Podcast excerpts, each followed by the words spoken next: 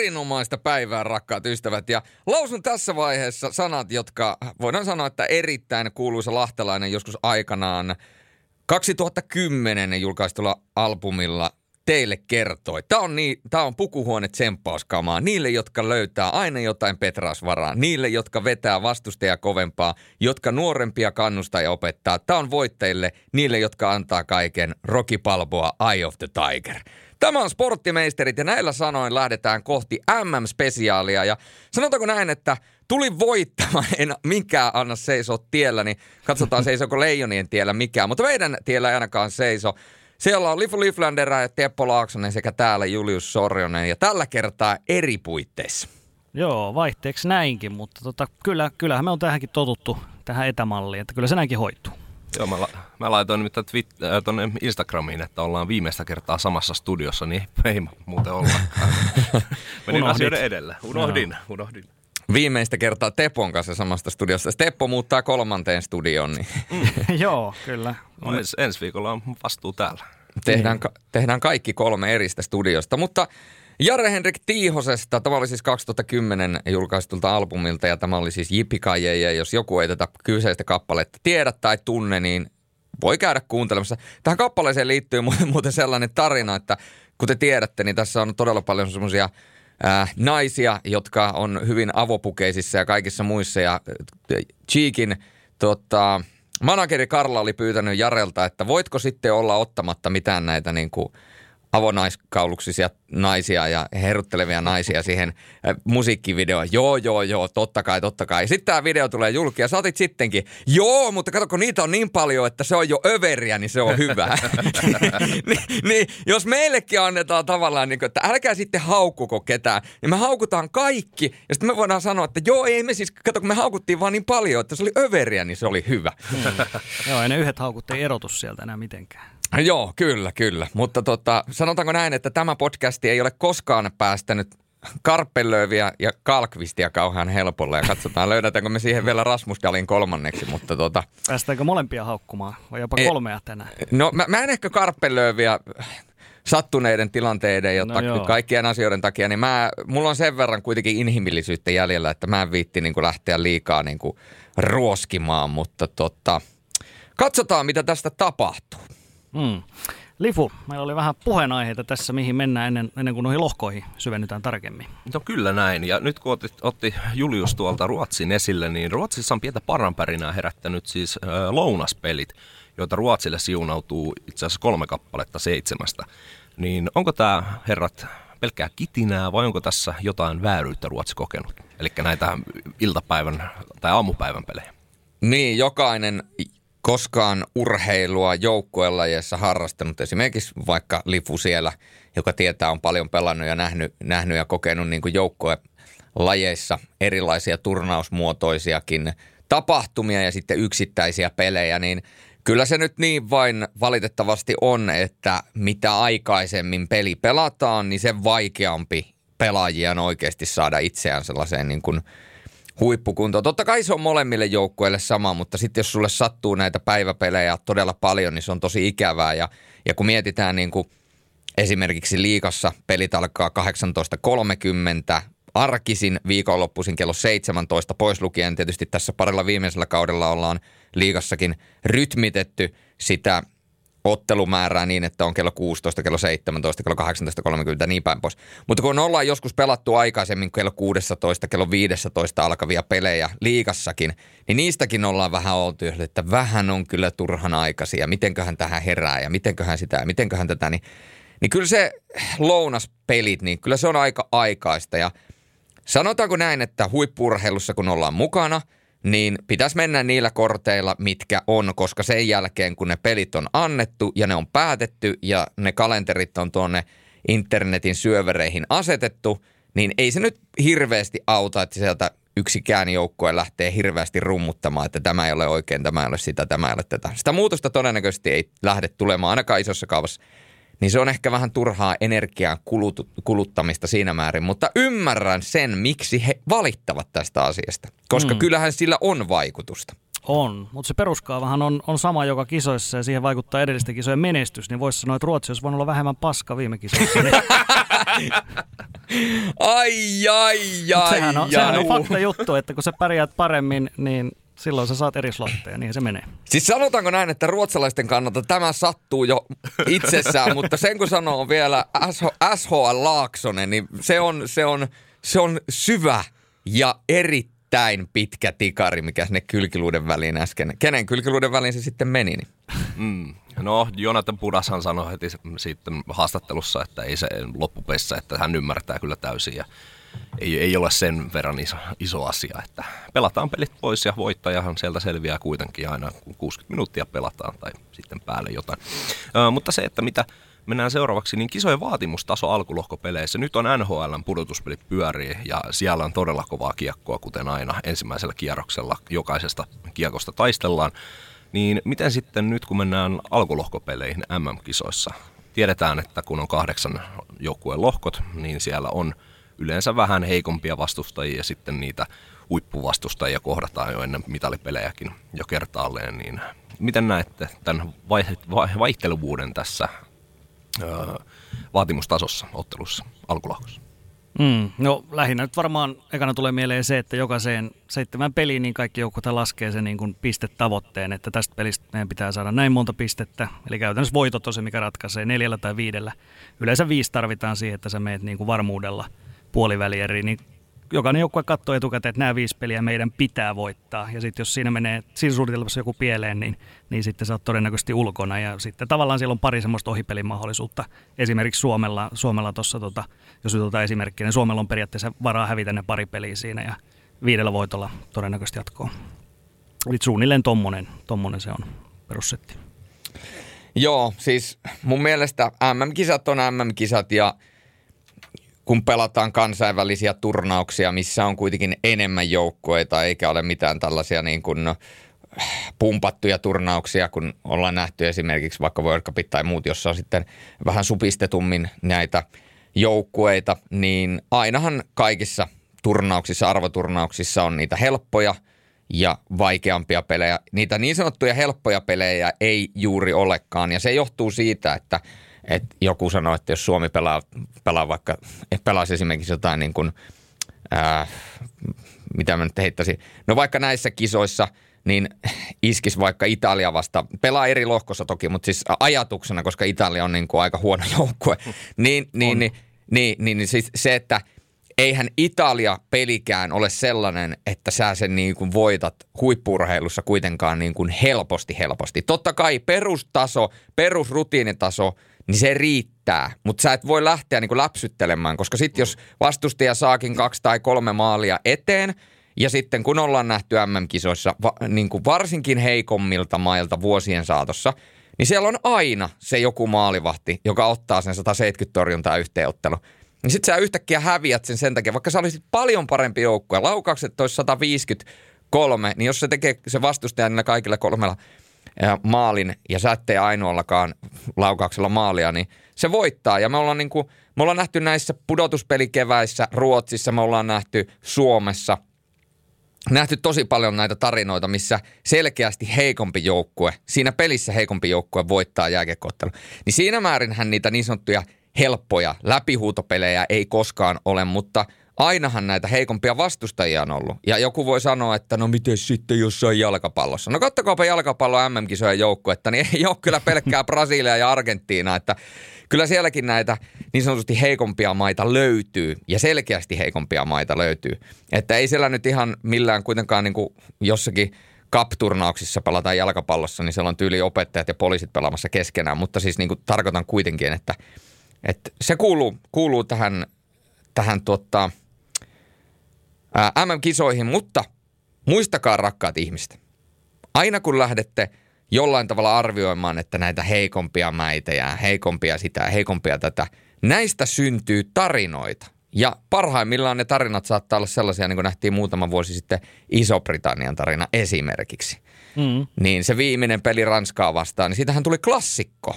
Kyllä. Mutta eihän sitä peliä olisi koskaan tullut, jos se Iso-Britannia olisi mukana. Juuri näin. Mm. For example. Ja ehkä täydennä sitä ed- aikaisempaa lausuntoa vielä sillä, että tosiaan siis näillä isoilla mailla ja mestaruutteena vielä mailla, heille se on toi, että tähdätään siihen viiteen alkulohkovoittoa mm. vähintään, mutta sitten pienillä maillahan se on ihan selvää, että et, koska tässä on nämä parit, eli Helsingissä Italia, Ranska, se on lähtökohtaisesti se, jotka pelaa siitä sarjapaikasta ja sitten siellä Tampereella Iso-Britannia, Itävalta, niin totta kai se keskinäinen peli on niin kuin ympyröity ja, ja niin kuin se, on se, se on se suurin peli näille joukkueille, näille kyseisille, mikä tarkoittaa, että siinä sen ympärillä olevat pelit, vaikka edellinen peli, niin sillä ei ole niin suurta merkitystä lainausmerkeissä. Eli he, heidän täytyy olla parhaassa iskussa siinä keskinäisessä pelissä, koska he pelaa säilymisestä kuitenkin Kyllä. lähtökohtaisesti.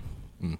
Vi- viimeisessä siis äh, Suomestahan on sellainen esimerkki vuoden 2017 MM-kisat, kun pelattiin Ranskassa, niin isäntä, isäntäjoukkue voitti Suomen 5-1 ja silloinhan Florian Hardy torjui 42 kertaa Suomea vastaan ja päästi vaan sen yhden maalin. Mm. Silloin yli 11 000 Ranskan fania siellä hu- huusi niin kuin leijonat kumoon ja sitä saanko, pidettiin nöyryyttävänä silloin. Ky- kyllä. Joo. Saanko, saanko, saanko li- lisä, lisätä vain lisä, helposti? Lisä. Ranskassa ja Saksassa. Kyllä, kyllä. Kyllä, kyllä. kyllä, silloin, kyllä. silloin Ranska ja Suomi pelasi kyllä, kyllä, Pariisin kyllä. lohkossa. Ja sitähän oli, fanitkin sanoi, että se oli huono, huono kun oli niin tota, huono tunnelma, mutta ei se nyt sen takia Suomi kyllä hävinnyt. Että Mm. Ranska oli silloin kova ja teki yllätyksen. Niin, hyvä muistaa viime kisosta, että Suomihan hävisi alkulohkossa yhden, yhden pelien hävisi Kasakstanille. Mm.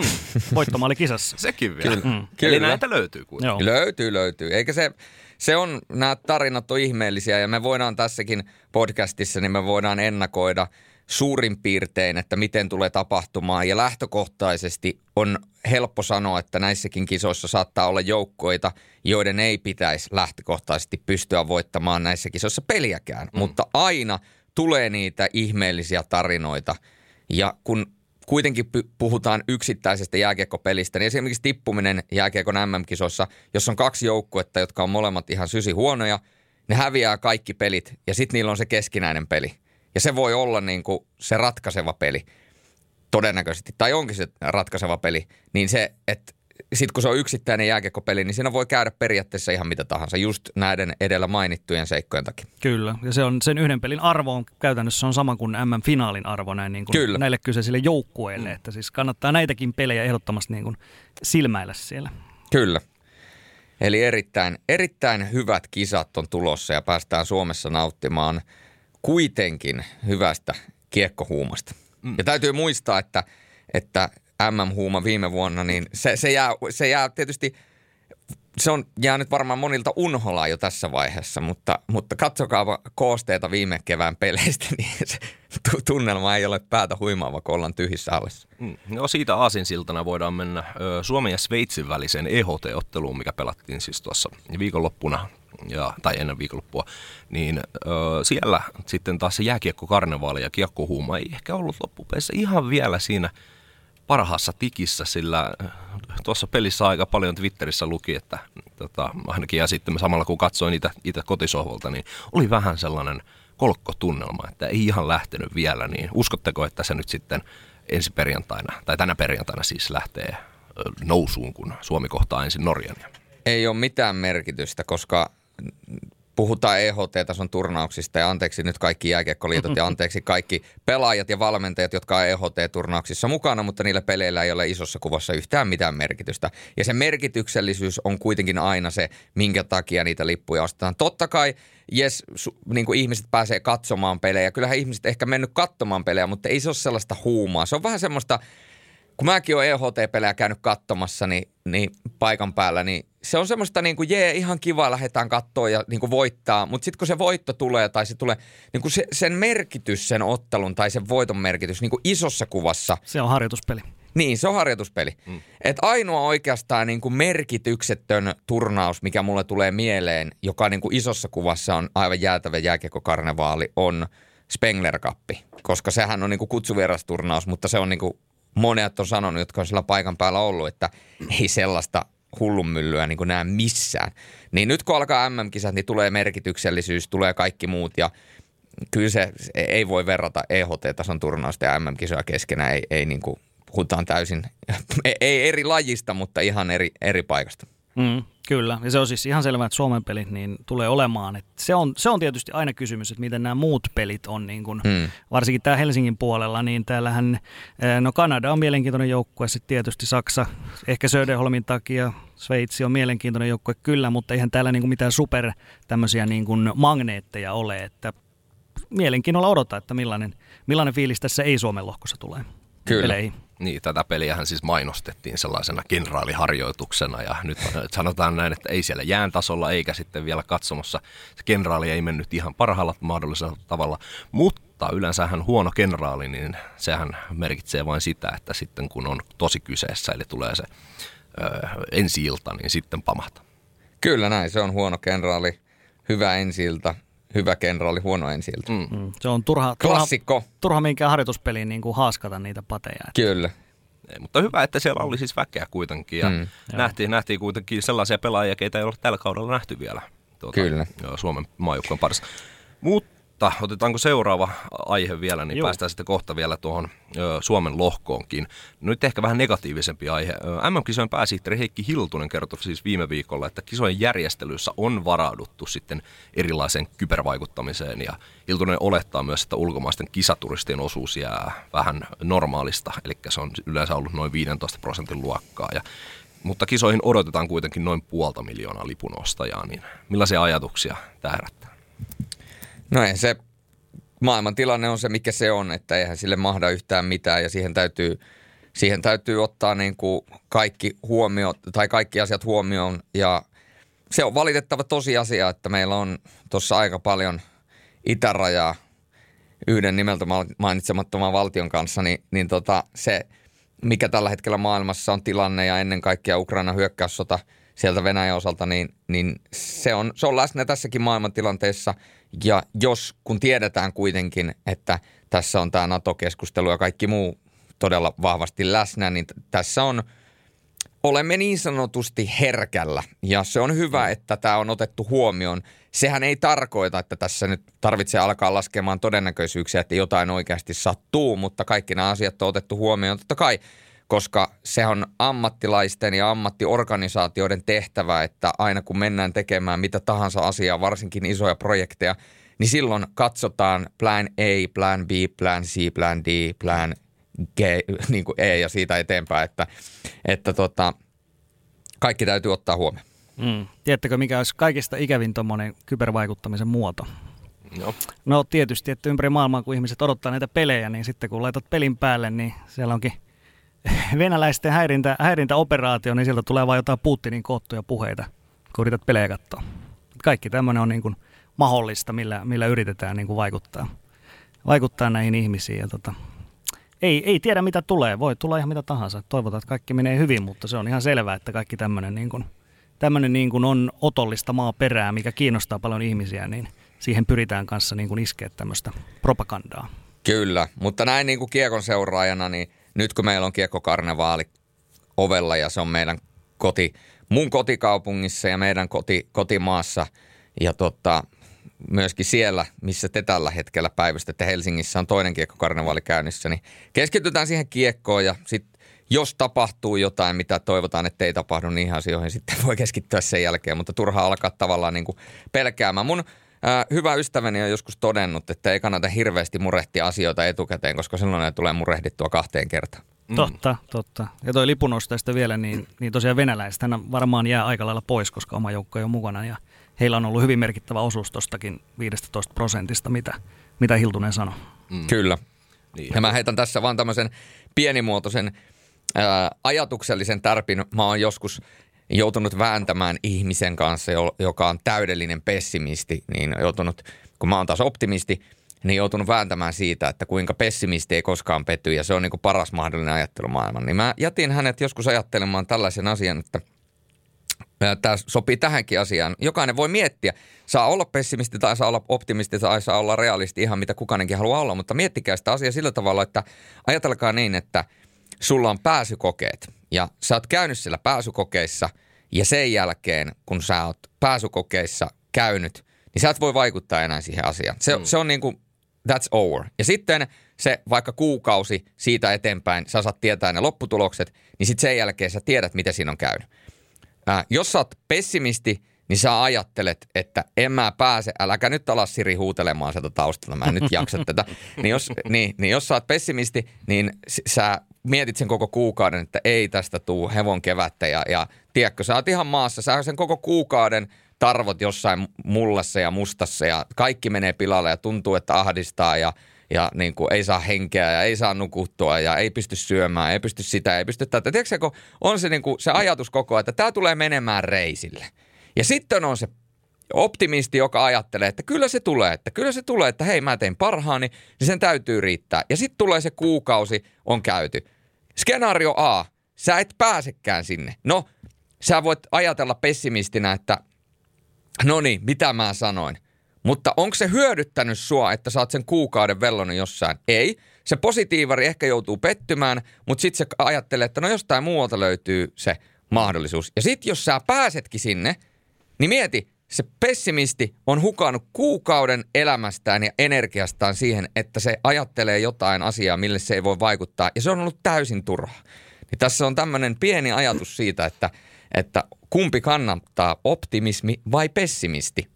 Ja tietysti fiksu sanoisi, että ole realisti. Kyllä. Ennen kuin menee seuraavaan, niin tota, tuosta Sveitsistä ja EHT pitää sanoa se, että juuri tuli tieto, eli, eli Sveitsi on nyt pysyväisjäsen Venäjän tilalla tuossa Eurohockey-tuurilla kahden seuraavan vuoden ajan. No niin. Eli kahdella vuodella pelataan nyt jatkossa myöskin Sveitsin Eurohockey-turnaus. Se on erittäin hyvä uutinen, koska Sveitsi on kiekkomaa. Sveitsi on oikeasti yksi näistä suurimmista. Siitä puhutaan vähän ja jälleen tuossa kun päästään myöhemmin asiassa eteenpäin, niin voin sanoa, että Sveitsi on mulla tänäkin vuonna sellainen, että en yhtään ihmettele, vaikka olisi mitalipeleissä ja melkein pitäisi ollakin, vaikka sieltä nyt muutamia hyviä pelaajia puuttuu. Ja muistetaan, että Sveitsi on myöskin kiekko hullumaa. Mm. Tämän kevään finaaleissa, jota pelattiin yhteensä seitsemän, ihan siis käsittämättömät finaalit. Zürich Lions johti 3-0 tätä sarjaa ja EV Zug nousi loppujen lopuksi voittaen Game 7 kotonaan 4-3 tuon sarjan. Ja miettikää, että yhteensä seitsemän, seitsemän tuota, finaalia, 7200 EV Zugin kapasiteetti, 11 200 Zurich Lionsin kapasiteetti, okei Zurich Lionsille tulee se uusi halli, sinne mm. mahtuu sitten elokuussa 16 000, niin joka ikinen tuota, pudotoi, äh, finaali oli loppuun myyty. Ja sitten kun mennään siihen hauskempaan profiiliin ja hauskempaan dataan, niin miettikää, että välierissä siellä on kuitenkin kaksi eri paria, neljä eri joukkuetta. Niin siellä – koko tuon välieräsarjojen kaikkien pelien yhteenlaskettu yleisökate, eli kuinka paljon niin kun saatiin yleisöä paikan päälle siihen maksimikatteeseen nähden, niin se prosentti oli 98,19. Eli siellä Freepuri paino kaikki, kaikki loppuun myyty, EV e Zuk paino kaikki loppuun myyty ja sitten siellä oli Davos, joka vähän jäi alle, eli kun tuota, Heillä on 6500, noin reilu se heidän kapasiteetti, niin keskiarvo katsojamäärä oli 6200, vähän vajaa 6300 ja Zurich Lionsilla, kun se on se 11 200 kapasiteetti, niin he jäi semmoiseen vähän vajaaseen 10 900, eli, eli aika vähän siitä niin kuin kokonaisuutena. Tämä kertoo vaan siitä, että Sveitsissä oikeasti kiekko on niin kuin isossa osassa ja tällainen maa, kun me saadaan tuohon Eurohokituurille, niin joo, edelleen ne on harjoituspelejä, ne on sitä, ne on tätä, mutta tota, kyllä niin kuin Sveitsi tuo tähän hyvän mausteen. Ja jos joku miettii, että no miten sitten puolivälierät, niin kerrotaan 92,35 prosenttia niin kuin my, kaikista peleistä myyty lippuja. Että kyllä siellä kiekko kiinnostaa. Hyviä prosentteja, ei, ei voi muuta sanoa. Toivottavasti Suomessakin nyt alkaa, alkaa tulla ihan vähintään tätä luokkaa. Kyllä.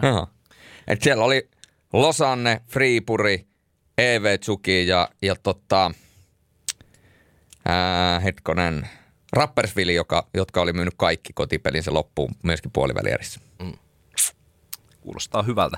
No nyt kun päästiin tällaisiin positiivisiin juttuihin, niin otetaan vielä, meillä kaksi aihetta vielä nopeasti, niin öö, Slovenia ja Unkari nousee ensi vuodeksi A-sarjaan ja he ilmoittivat sitten ton karsintaturnauksen jälkeen, että he hakee yhteiskisoja näihin 2023 kisoihin, mitkä vietiin siis Venäjältä, niin miten pitäisikö saman tien liputtaa, että kyllä ehdottomasti vai jättää ehkä tulevaisuuteen? Niin, mä ensinnäkin ekana tulee mieleen, että mikähän toi on Slovenian ja Unkarin toi hallitilanne, että heillähän on, on tuolla Itävallan sarjassa on tämä Ljubljana joukkue, todennäköisesti se halli olisi tuo Slovenian halli ja, ja sitten Unkari, en tiedä yhtään millaisia jäähalleja siellä on, mutta toisaalta tässä on viime vuosina nähty näitä Ranskassa on pelattu tämmöisessä niin kuin ei-jääkiekkohallissa. Tanskassa se oli halli, jota on käytetty ihan kaikkeen mahdolliseen ja viime vuonna tehtiin viimeksi Riikaan tämmöinen tilapäinen halli, että ihan varmasti Unkarista löytyy joku semmoinen, missä pystytään pelaamaan, niin mä, minä henkilökohtaisesti suhtaudun tähän ajatukseen ihan positiivisena. Kuulostaa se ihan ollut- hyvältä. Eikö se ollut nimenomaan Ranskan kisat 2017 Ranska-Saksa, kun oli niitä jääongelmia ihan järkyttävän Joo. paljon? Oli joo. Se oli Se lämmin, se. lämmin kesän alku. Tosi Joo. lämmin, joo. Ja se on tietysti, jos se ei ole jäähalli, niin siellä ei ihan kaikki ole samanlaista, Mm. samalla tavalla hoidettu ilmanvaihto ja muu. Jo, joo, niin mä muistan, mä muistan, että mä oon selostanut vartin sitä, kun champonia ajaa jäällä. joo. Mutta siis Kokemus on, sekin. nämähän on hyviä, hyviä jääkiekkomaita, siis niin kuin innokkaita ja hauska nähdä molempia jälleen niin kuin tällä tasolla. Ja kyllähän nuo yhteiskisat, niin nimenomaan mun mielestä tämä olisi hirveä kädenojennus sitten kansainväliseltä liitolta, koska siis eh, ne rahat, mitä, mitä nämä maat sais siitä, niin sehän olisi ihan valtava potti heidän niin kuin toiminnan, jääkiekkotoiminnan kehittämiseen. Kyllä.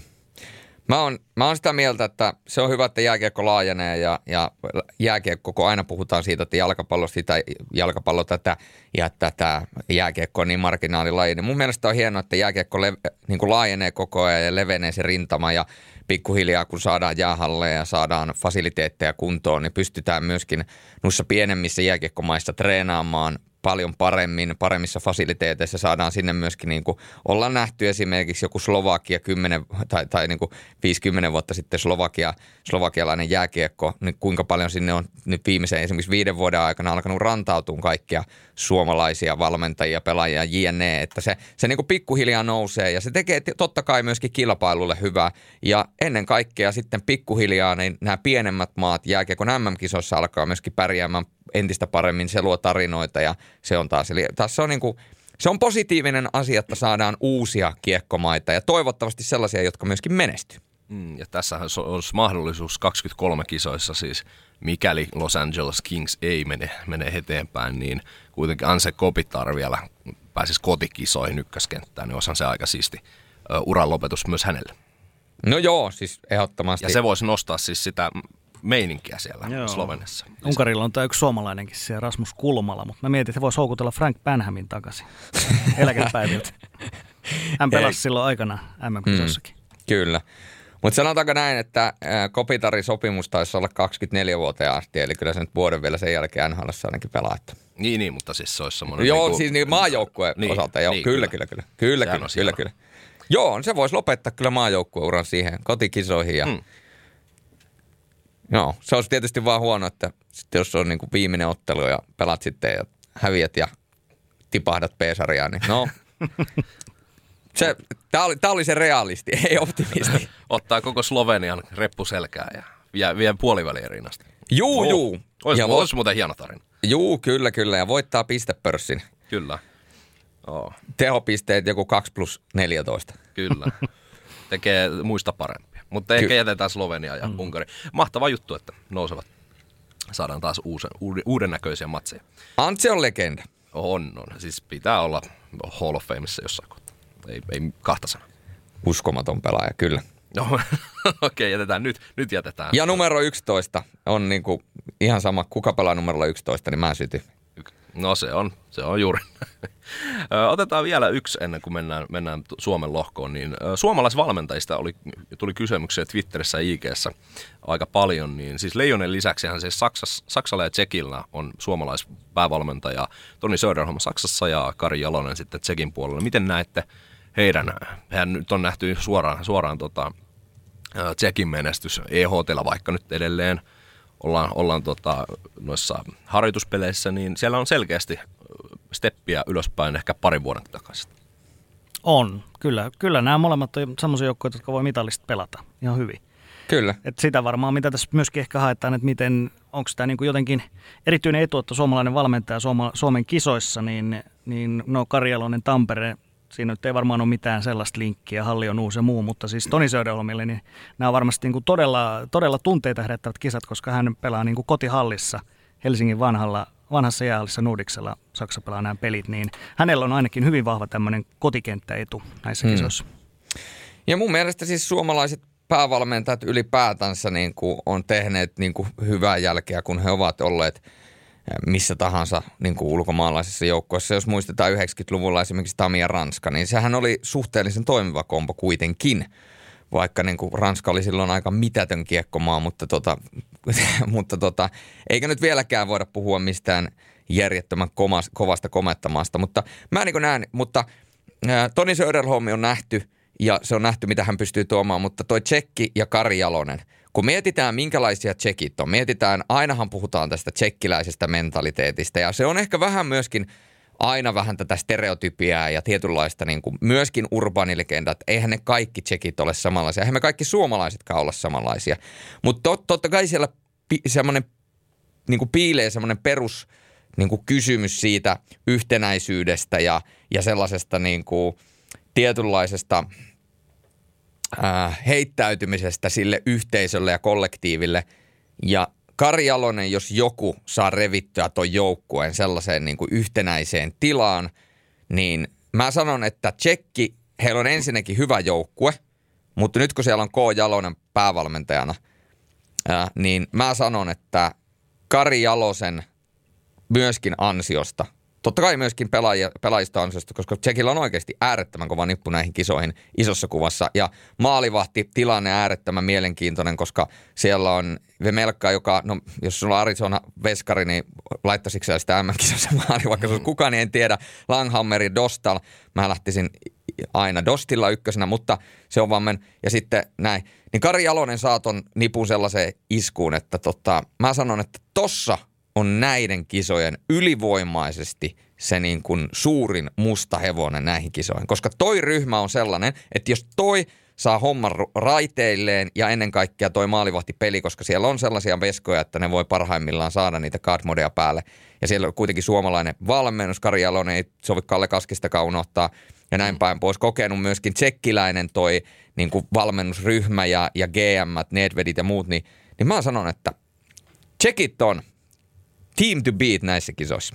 Mm, niin se on se, yleistys on se, että tsekit on vähän semmoisia kuitenkin niin kuin, eh, kollektiivisesti eivät ehkä ole niin vahvoja aina olleet, mm. mutta siis nyt siellä on Jalonen, josta voisi sanoa ehkä niin kuin ystävällisen sävyyn, että kontrollifriikki valmentaa, niin, Kyllä. niin se on varmasti niin kuin hyvin selkeä pelisapluna, mikä siellä on mm. tsekille. Ja mun mielestä tuossa EHTllä se toimi niin kuin ainakin loistavasti.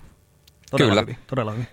Siis tsekeillä on todella hyvä joukko ja pistäkää oikeasti tsekit punakynällä ylös, koska se voi kuule, että ei tule yllätyksenä, että jos tsekit menee pitkälle näissä kisoissa, niin mietitte, että no miten se tsekki ja Kari Jalonen. Että kyllä tässä on niin kuin rakennuspalikat olemassa hyvälle tarinalle.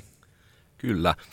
Meillä on siis aikataulujen takia, koska julkuksen pitää vähän aikaisemmin lähteä, niin meillä menee nyt niin, että otetaan ihan kohta tähän tauko – sitten otetaan B-lohko, eli tuo Tampereen lohko ensin ja me jatketaan sitten mahdollisesti kahdestaan tai kolmestaan sitten vielä se A-lohko viimeiseksi. Mutta tähän kohtaan sporttimeisterit sponsoriasiaa. Kura Gamesin Pakoff näkee siis päivänvalon tänä perjantaina, kun MM-kisat avataan. Ja avauspäivänä suosittelen laittamaan pelin ensin lataukseen Steamissa.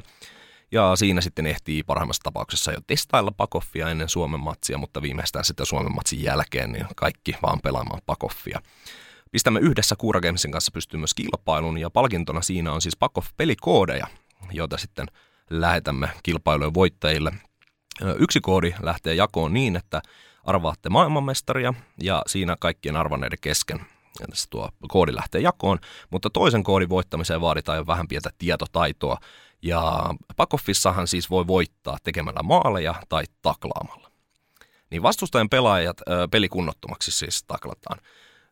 Ja siksi haemmekin MM-kisojen lohkovaiheen jäähypörssin voittajaan. Mikäli oikea vastausta ei tule, niin otamme sitten lähimmäksi päässeen.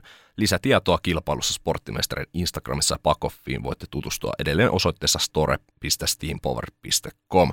Niin heitetäänkö äijät öö, veikkaus meilläkin jäähypörssin voittajasta? Mulla ainakin ykköshevosena niin Oliver Lauritseen ja Tanska. Mm, joo, toi on vähän vaikea sanoa, että kuka ottaa niitä jäähyjä. Tuo on hyvä kysymys. Mulla on helppo. En mä tiedä, hyvä kysymys. Joo. No sano vaan, jos sulla oli valmiina. Siellä on yksi pelaaja, joka ei pysy muiden perässä, se on Rasmus Dali. joo. Eli paljon kamppijäähyjä tulossa. Toi on hyvä. Joo, siis muutama, siis joo, joo, kakkonen ja, ja sitten muutama semmoinen, muutama, yksi semmoinen vähän turhautuminen, että vähän tökkää, tiedätkö selästä vähän jälkikäteen, 2 plus 10, niin Kyllä mä näen, että tässä on, mä, mun musta hevonen on Rasmus Dali. Joo. Näitä Steppo. No sanotaan va- vaikka tota Kasakstanin ruotsalaistunut kasakstanilainen Viktor Svedberg, hän on siis hän on 206 senttinen, 106 kiloinen järkäle, oh. joten tota, Ja todella kevyesti luistella todella, todella kevyt semmoinen, niin kuin, että, että voi välillä olla niin kuin vähän haasteita näiden nopeampien hyökkäjien kanssa, niin siinä on tällaisia pieniä koukkumahdollisuuksia. Mm, Mä perustin, mä perustin tuon Lauritsenin siihen myös siihen kokoon ja siihen, että maaliedussa, maaliedustalla poikkaria tulee ja nyt tällä kaudella jo NHLssäkin poikkareita on otettu aika isolla kädellä pois, niin jos täällä nyt kisoissa niitä otetaan, niin voi olla, että Lauritsen istuu paljon pen, tuolla jäähypenkillä, mutta kuka tietää. Mutta tässä meidän veikkaukset. Käykää heittämässä veikkaukset Sporttimestarin Instagramin tuohon julkaisuun, niin katsotaan sitten, että kelle lähtee pakoff-koodi. Älkää laittako mun veikkasta. Siinä saattaa olla vähän kieliposkella. No mutta otetaan tauko ja jatketaan sitten B-lohkolla eli Tampereen. Ja sitten jatketaan. Meistereissä Julius vastaa B-lohkon tietämyksestä, niin Julius, mistä lähtökohdista nyt lähdetään korkkaamaan Tampereen uudenhohtoista areenaa MM-kiekon osalta? No mä sanoisin niin, että ollaan mielenkiintoisessa tilanteessa suomalaisen jääkiekkohistorian siivellä, koska tota, ehkä ensimmäistä kertaa tässä aikajanassa niinkin pitkässä juoksussa, mitä tämä suomalainen jääkiekkohistoria arvokisoissa on ollut sen jälkeen, kun ollaan opittu voittamaan, niin ensimmäistä kertaa oikeastaan tullaan tilanteeseen, jossa suomalaisilla on järjettömän suuretkin paineet käsiteltävänä, koska ää, Suomi pelaa kotikisoissa. No onhan näitä kotikisoja nyt aikaisemmin nähty. Mm. Mutta niin kuin tiedetään, niin Suomi on menestynyt erittäin hyvin tietyissä maissa, esimerkiksi Slovakiassa ja Italiassa on tullut mitaleita. Venäjällä on tainnut tulla, muistako väärin, että siellä on, siellä on tullut myös todella paljon Venä, Venäjän kisoissa tullut mitaleja. Mutta, tota, mutta Suomessahan noi mitallit, niin ne on jäänyt ottamatta Mm. niin kuin Suomella kotikisoissa, niin tota, se on mun mielestä sellainen niin kuin asia, mitä, mikä varmasti, mitä Suomi lähtee tässä nyt pikkuhiljaa rikkomaan. Ja, ja tietysti se, että Suomi on koko kansakunnan tavallaan seurannan alla nyt kun ollaan kotikisoissa ja eh, niin kuin kaikki odottaa, että nyt tulee mestaruus. Meillä on tullut olympiakultaa, meillä on tullut Jukka Jalonen on vienyt meidät pari kertaa luvattuun maahan, mestarivalmentaja. Kaikki ajattelee, että no niin MM-kisat, NHL-pelaajia ei kuitenkaan hirveästi ole. Noiden joukkueiden isossa kuvassa joukkueiden taso ei ole mikään niin kuin järin suuri. Tällä hetkellä näillä kokoonpanoilla, kun katsotaan, niin voidaan sanoa, että ei ole niin kuin kokoonpanollisesti lähellekään kaikkien aikojen MM-kisat.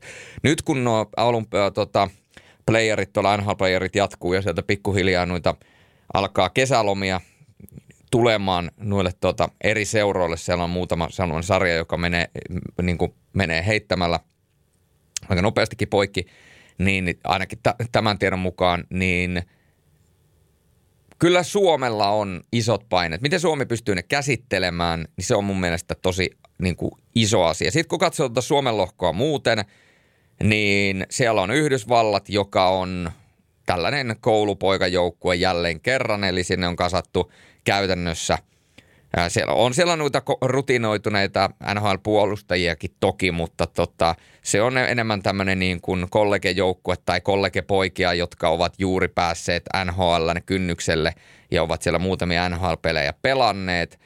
Yhdysvallat, sitten siellä on Ruotsi. Ruotsi on ollut tässä viimeisemmän, viimeisimmän valmennuksen alaisuudessa vähän hampaaton. Ruotsilla on hyvä joukkue, mutta ei, ei niin kuin, jos katsotaan lähtökohtia vaikka nyt EHTllä siltä näyttikin, niin kyllä Suomi on niin kuin Ruotsin edellä rankingissa edelleen. Sitten siellä on toi kisojen mustahevonen Tsekki, joka tuli mainittua.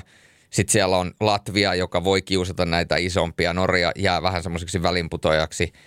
Ja sitten siellä on tietysti valitettavasti myöskin e, Itävalta ja Iso-Britannia, jotka sitten käyvät sen taistelun, että kumpi sanoo kiitos ja näkemiin. Niin tota, tämä oli varmaan tällainen niin kuin tiivistetysti Suomen lohko. Mm, esimerkiksi vedonlyöntisivuthan on aika selkeästi löytämässä nuo puolivälierän joukkueet jo ennen, ennen kuin yhtään peliä on pelattu, eli ne oli siis Suomi, Ruotsi, Tsekki ja USA. Niin näistä neljästä muusta, Latvia, Norja, Iso-Britannia, Itävalta, niin pystytkö näkemään, että joku muu näistä voisi yllättää ja ottaa sen neljännen tai kolmannen paikan? No siis noita joukkueita kun katsoo, niin tietysti aina kun puhutaan Latvian joukkueesta, niin Latvialla on kuitenkin ihan laadukkaita pelaajia, varsinkin tuolla niin kuin kärkiosaamisessa. Niin siellä on kuitenkin sellaisia pela- pelaajia, jotka pystyy tekemään tulosta ja on pystynyt niin kuin näyttämään sitä tuloksen tekoa myöskin niin kuin merkittävissä sarjoissa. Että äh, Sabuvossi ja, ja, ja tietysti niin kuin – Abolsi, jos mietitään kuinka hieno kauden Rodrigo pelasi Örebruussa ja näin päin pois. Että kyllä siellä on, niinku, kyllä siellä on niitä pelaajia, jotka pystyy tekemään. Jos toi Latvia on niinku kollektiivina hyvä, niin, niin tota, mä en näe mitään syytä, minkä takia Latvia ei voisi tuossa vä- vähän tytellä. Ja täytyy tietysti muistaa, että Latvialla on myöskin toi maalivahtiosasto, niin se on kuitenkin niinku jälleen kerran kunnossa, että siellä on kuitenkin sellaista seppää iskeä – tuota tolppien väliin, että Latvia pystyy niin kuin oikeasti myöskin maalivahtipelillä ottamaan ainakin yhden maalivahdin osalta niin etua muihin joukkueisiin nähden, että mä sanoisin, että Latvia on ehkä ainoa noista joukkueista, joka pystyy oikeasti näitä isompia hätyttelemään, jos tai mikäli nää, joku näistä isommista joukkueista ei täydellisesti floppaa, mm. koska sellainenkin mahdollisuus on, mutta... Ruotsi ky- viime vuonna. Ruotsi viime vuonna. Niin, Ruotsi kyllä. viime vuonna kyllä. Mutta niin kuin sanottua, niin Ruotsi on aika kovan näytön paikan edessä nyt. Että, että, mutta kun katsoo Ruotsikin rosteria, niin kyllähän Ruotsilla on sellainen joukkue, että, että kyllähän sillä nyt pitäisi puolivälieriin mennä. Mutta, mutta Karpenlöövi. Niin. Sorry. Siellä on Karpellöövi ja sitten siellä on oikeasti Oliver Ekman Larsson, joka on kuitenkin tässä viimeisimpänä vuosina kuitenkin isossa kuvassa ollut aikamoinen haamu siitä, mitä hän on parhaimmillaan uralla aikana ollut. Mm. Ja sitten siellä on vielä Rasmus Dalin peräpäässä. Niin tota, kyllä mä sanon, että ää, tre kruunor on tällä hetkellä två ja puoli kruunua. Tota. on kohta 50 äyriä enää tällä menolla. No joo, kyllä sanotaanko, että jos on ruplan kurssi ollut vähän laskussa, niin saattaa olla kruunun kurssikin vähän näiden kisojen jälkeen taas vähän omassa laskussaan, mutta... Nyt kun me, me näin sanotaan, niin kultaa tulee. Niin tulee, niin tulee. Aina kyllä, niin. Kyllä, kyllä. Mutta siis niin kuin sanottua, niin kyllä tämä lohko on aika selkeä silleen, että, että tässä pystyy aika hyvin heittämään. Ja kyllä mä sanon, että lohkovoitosta tappelee mun papereissa Tsekki ja Suomi. Mm. Semmoinen näistä vähän pienemmistä maista, niin Iso-Britannialla on siis Liam Kirk, eli brittien ykköslupaus, puuttuu loukkaantumisen takia. Viime vuonna seitsemän pelin seitsemän plus kaksi oli, oli siis ihan yllättäjä ja oli tota, pistepörssissä ihan todellakin korkealla, mutta miinus kuusi siinä, niin varmasti näkyy myös Kirkin poissaolo, että sieltä se ihan ykköstaito vielä Iso-Britannialta puuttuu, niin onko sitten Itävallalla mahdollisuus niin kuin jättää Iso-Britannia nyt tässä viimeiseksi? No Vaikka joo, siis- tulikin siis, takaportin kautta. No joo, siis kyllä, kyllä ja siis äh, kyllähän niin kuin lähtökohtaisesti, jos Itävallan joukkuetta katsoo, niin Itävallan joukkuessa pelaa kuitenkin tosi paljon semmoisia pelaajia, jotka pelaa kuitenkin niin kuin isompia sarjoja. Sellaisia sarjoja, joissa pelataan niin kuin oikeasti laadukasta hyvää jääkiekkoa ja, ja niin kuin puhutaan jopa niin kuin näistä laatusarjoista nimenomaan Euroopassa. Että kyllähän niin kuin jo lähtökohtaisesti Itävallalla, jos me katsotaan paperia, niin kovempi rosteri on kuin mitä Iso-Britannialla on. Et tietysti Liam Kirk, kun hajotti sen polvensa AHL marraskuussa, niin se on tullut aika niin kuin nopeasti esille se niin kuin Iso-Britannialle se tieto, että Liam Kirk ei tule näissä kisoissa pelaamaan. Että sen jälkeen, kun mies laitettiin leikkauspöydälle, niin se tiedettiin jo, ettei hän ole tässä mukana – jolloin tämä ei nyt tule tietyllä tavalla niin kuin shokkina, eli sitten niin kuin oikeasti nämä pelaajat, jotka on tällä kaudella pelanneet aivan niin kuin käsittämättömän hyviä kausia eri, eri paikoissa, niin heille nousee sitten mahdollisuus. Että kyllä mä niin kuin, äh, ne samat tutut, tietysti Ben Lake on varmasti piirtänyt yhdellä maalillaan itsensä niin kuin he, iso-britannialaiseen jääkekkohistoriaan, mutta, mutta niin kuin nämä pelaajat, jotka siellä tä, tänä vuonna on mukana – niin kyllä mä sanon, että esimerkiksi Kate Nilsson, joka pelasi tällä kaudella North-Amerikan hokiliikassa, siellä kuitenkin 75 pinnaa 58 peliin, 20 e, nuori kaveri, tosi mielenkiintoinen, tulee tuolta vähän niin kuin, miten voisi sanoa, vähän tuolta niin kuin pimennosta kuitenkin, eli, eli vähän silleen, että minkälainen jampisteri on niin kuin kysyessä. Ja sitten aikanaan jo 2020 olympiakarsinnoissa mukana, mukana ollut. Äh, Scott Conwayhan on myöskin tässä kisajoukkueessa mukana, niin tällä kaudella Belfastissa painoi ihan jäätävän, jäätävän kauden. Ja tuota, siellä olisi ollut ottajia muuallakin, mutta Belfastissa oli sitten hänelle tuttu päävalmentaja. Ää, ää, tänäkin vuonna Iso-Britannian apuvalmentajana toimiva Adam Keefe, joka oli myöskin olympiakarsinnossa silloin mukana. Eli hän valitsi sitten sen, että oli sellainen pelaaja, että voisi pelata mun mielestä jotain muutakin kuin Iso-Britannian liikaa. Tässä on niin pari sellaista nostoa, mitkä voi auttaa Iso-Britannia isossa kuvassa, mutta edelleenkin se, se vaatii näitä tähdenlentoja, se vaatii kollektiivista puolustamista, se vaatii tämän maalivahti kolmikon onnistumista – siinä on niin paljon muttia, että kyllähän niin kuin Iso-Britannia lähtee taistelemaan valtavia epätodennäköisyyksiä vastaan sen suhteen, että he pystyisivät niin kuin taistelemaan pääasiassa tietysti Itävaltaa, ehkä Norjaakin vastaan, mutta tota, saa nähdä, että mihin toi lähtee tuosta keske- kehkeytymään. Niin, että jos ajattelee nyt viime kisoja, niin, niin silloin hän voitti valko ihan puhtaasti – kolmen pisteen voitto lisäksi Tanskaa vastaan oli se jatkoaikatappio, niin nämä on niin kuin, Iso-Britannian mun mielestä on niin kuin valtavia saavutuksia, että hän oli, hän oli valko edellä, edellä tuossa lopputaulukossa, eli, eli tota niin kuin, nehän oli aivan loistavat kisat niin kuin Iso-Britannian Kyllä. tasolle. Et toi on, mitä sanoitte, niin toi köökki, että kuka siellä ne maalit tekee nytten, niin siihen täytyy joku ratkaisu saada, mutta kyllä se Itävalta on yksittäisessä pelissä, se on kaadettavissa kyllä. Joo, se on, kyllä kyllä, mutta se, se vaatii melkein sen, että kyllä siinä aika paljon myöskin Iso-Britannian osalta, niin kyllä se, kyllä se katse on myöskin siinä, että mitä, mitä Itävalta tekee noissa omissa, omissa otteluissaan ja, ja se, että jos sieltä Itävalta onnistuisi kairaamaan niin kuin oikeasti pisteitä isommilta mailta pois, niin se tekee kyllä Iso-Britannian työstä kyllä todella, todella vaikean tässä, tässä suhteessa. Että tosi mielenkiintoista nähdä, että mihin toi, mihin toi niin kuin lähtee menemään, että, että – se on tietysti draamankaarallisesti jälleen kerran, kun noita MM-kisaohjelmia on tehty, niin Itävallan ja Iso-Britannia kohtaa viimeisessä ottelussaan Itävallan, että siellä on niinku draamankaari luotu siihen, että he ratkaisee sen paikan sitten mm-hmm. siinä, mutta jos tosiaan sitä ennen Itävalta on esimerkiksi ottanut siitä pisteitä ö, muilta joukkueilta, Latvialta esimerkiksi tai, tai Norjalta, jopa voittanut jommankumman tai molemmat, niin – Kyllä mä sanon, että sit niin kuin Iso-Britannialla on vaikeaa. Ja tietysti sitten myöskin Norjalla on aika iso paine, koska ei Itävallalle voi lähteä häviämään, koska sitten se Norja saattaa yhtäkkiä huomata, että he on siinä taistelussa mukana. Mm. Joo. Itävallasta mun pitää yksi sanoa vaan. Juliukselle tuttu mies Arno Del Curto, niin hän on nyt Itävallan apuvalmentaja. Kuusinkertainen Sveitsin mestarivalmentaja tuolta kyllä. NLAsta. Että aika kova, kova papparainen, sanotaanko näin.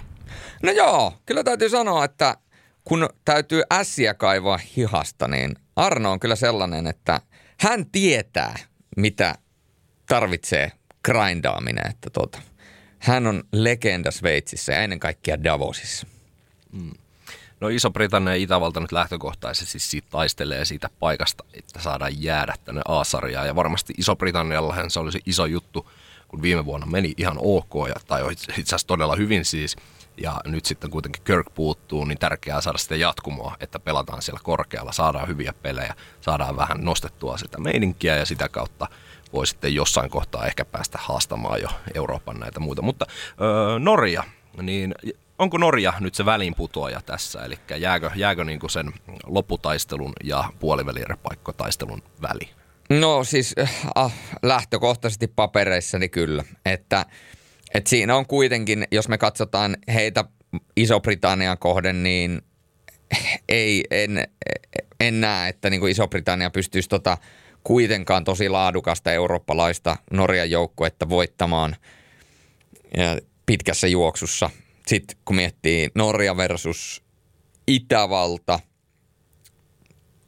mä sanoisin, että siinäkin kuitenkin Norja hiukkasen menee vähän edelle ja sitten Latvia, no Latviasta nyt ei tiedä, mun mielestä Latvialla on parempi rosteri kuin Nor- Norjalla, mutta tota, kyllä mä näkisin, että siinä Norja jää vähän semmoiseksi, se jää pyörimään siihen ympyrää näiden joukkueiden väliin, että kylläpä tämä niin kuin 2010-luvulla, jos mietitään sen tuota edellisen puolivälierä tappion jälkeen 2012, niin sitten 2013 10, 12, 11, 10, 11, 13, 12, viime vuonna, viime vuonna 13. Että kyllä tämä niin kuin Norjan historia, kiekkohistoriakin, kun mietitään ihan, ihan puhtaasti MM-kisoja, niin kyllä se on ollut toi välinputoaja ja, ja tota, että täytyy kymmenen vuotta taaksepäin mennä, että siellä on se luvattuun maahan päästy, mutta se on, se on norjalaisten mm. kohtalo tässä tilanteessa. Niin, Norja on vähän niin kuin Suomi silloin ennen vanhaa,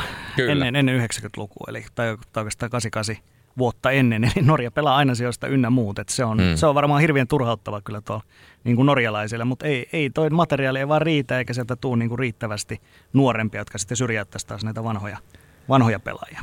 Niin, ja siellä on kuitenkin, Norjallakin on joitakin pelaajia, joilla on noita loukkaantumisia, ja, ja sitten jos niitä pelaajia on, niin se vie heti niin kuin syömä, sy, syömähammasta tuosta Norjan joukkueesta, ja, ja sitten kuitenkin niin kuin Norja tarvitsisi enemmän näitä uuden sukupolven pelaajia, että ne, se edellinen sukupolvi, joka on kantanut tätä joukkuetta niin kuin parhaimmillaan ja olleet niin kuin parhaimmillaan Euroopan kärkipelaajia, niin heillä alkaa olemaan niin kuin viimeinen työntö menossa heidän urallaan, että kun mietitään niin kuin Uulimpea, niin Kenanre on 33, Matis on 36, mm niin nämähän on sellaisia pelaajia, että kun me mennään 50 vuotta taaksepäin, niin ne on ollut ihan merkityksen tekeviä pelaajia ihan mm. mihin tahansa eurooppalaisen sarja.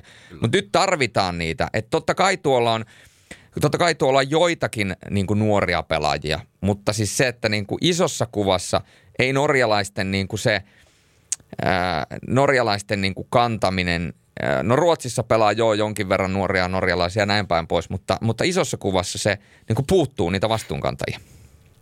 No näinhän se on ja ei voi taikuri Matissia jättää missään nimessä pois laskuista vieläkään, vaikka, ei. vaikka ikää on. Siellä on sitä kykyä tehdä toisesta parempia. Kyllä, se on, se on juuri näin, mutta tota, että kyllä Norjallakin siellä ma- tolppien väli laittaa ihan hyvää seppää, mutta tota, vaikea nähdä, että Norja tuosta nyt mitään taikatemppuja tekee. Mm. No sitten mennään, mistä vähän saatiin olympialaisissa vähän sellaista kitkaa meillä, meilläkin, että mihin riittää. Ja no lopulta ei ihan hirveästi riittänyt Yhdysvaltojen joukkue. Niin sanoit Julle jo, että tämä on nyt se yliopisto poikaporukka edelleen, niin tota, mä näkisin, että tämä on tämmöinen hybridijoukkue kuitenkin, että kuitenkin aika paljon NHL-kokemusta löytyy. On juuri Jonesin veljekset puolustuksessa ja Nedekovic tulee Detroitista ykkösveskarin tontille. Ja, mutta varmaan just semmoisia vähän ehkä kakkos, kolmos korin jätkiä kuitenkin koko joukkue, jos nyt Jet Jonesin tällaisen äh, maineen ottaa pois tuosta. Niin, mutta, ja Nate Smith itse asiassa ihan kelpo puolustaja myös mm. Winnipegistä, mutta tota, ei varmaan, niin kun sieltä puuttuu nyt se ihan creme de la creme tästä joukkueesta, mutta näetkö, että Vitaleilla olisi mahdollisuus? No sanotaanko näin, että täytyy niin kuin aika paljon ihmeitä tapahtua, että mä ton joukkueen lyön mitalleille. Että niin kuin sä sanoit, niin kyllähän siellä NHL-kokemusta on, jos me katsotaan niin kuin koko joukkueen, niin siellä on, mennään yli kolme ja puolen tuhannen pelin. Mutta sitten kun ne on näitä, kun miettii ketkä siellä NHL-kokemusta isommassa kuvassa kantaa, Seth Jones, mm ensi vuodesta niin kuin NHL ylipalkatuin pelaa 9,5 miljoonaa. En, en maksaisi kuuna päivästä Seth Jonesista sellaista palkkaa ja se, hän tienaa sen sitten 35-vuotiaaksi asti. Seth Jones on hyvä kiekollinen puolustaja ja on tavallaan tuon oman joukkueensa supertähti siinä katrassa, mitä nyt voi olla.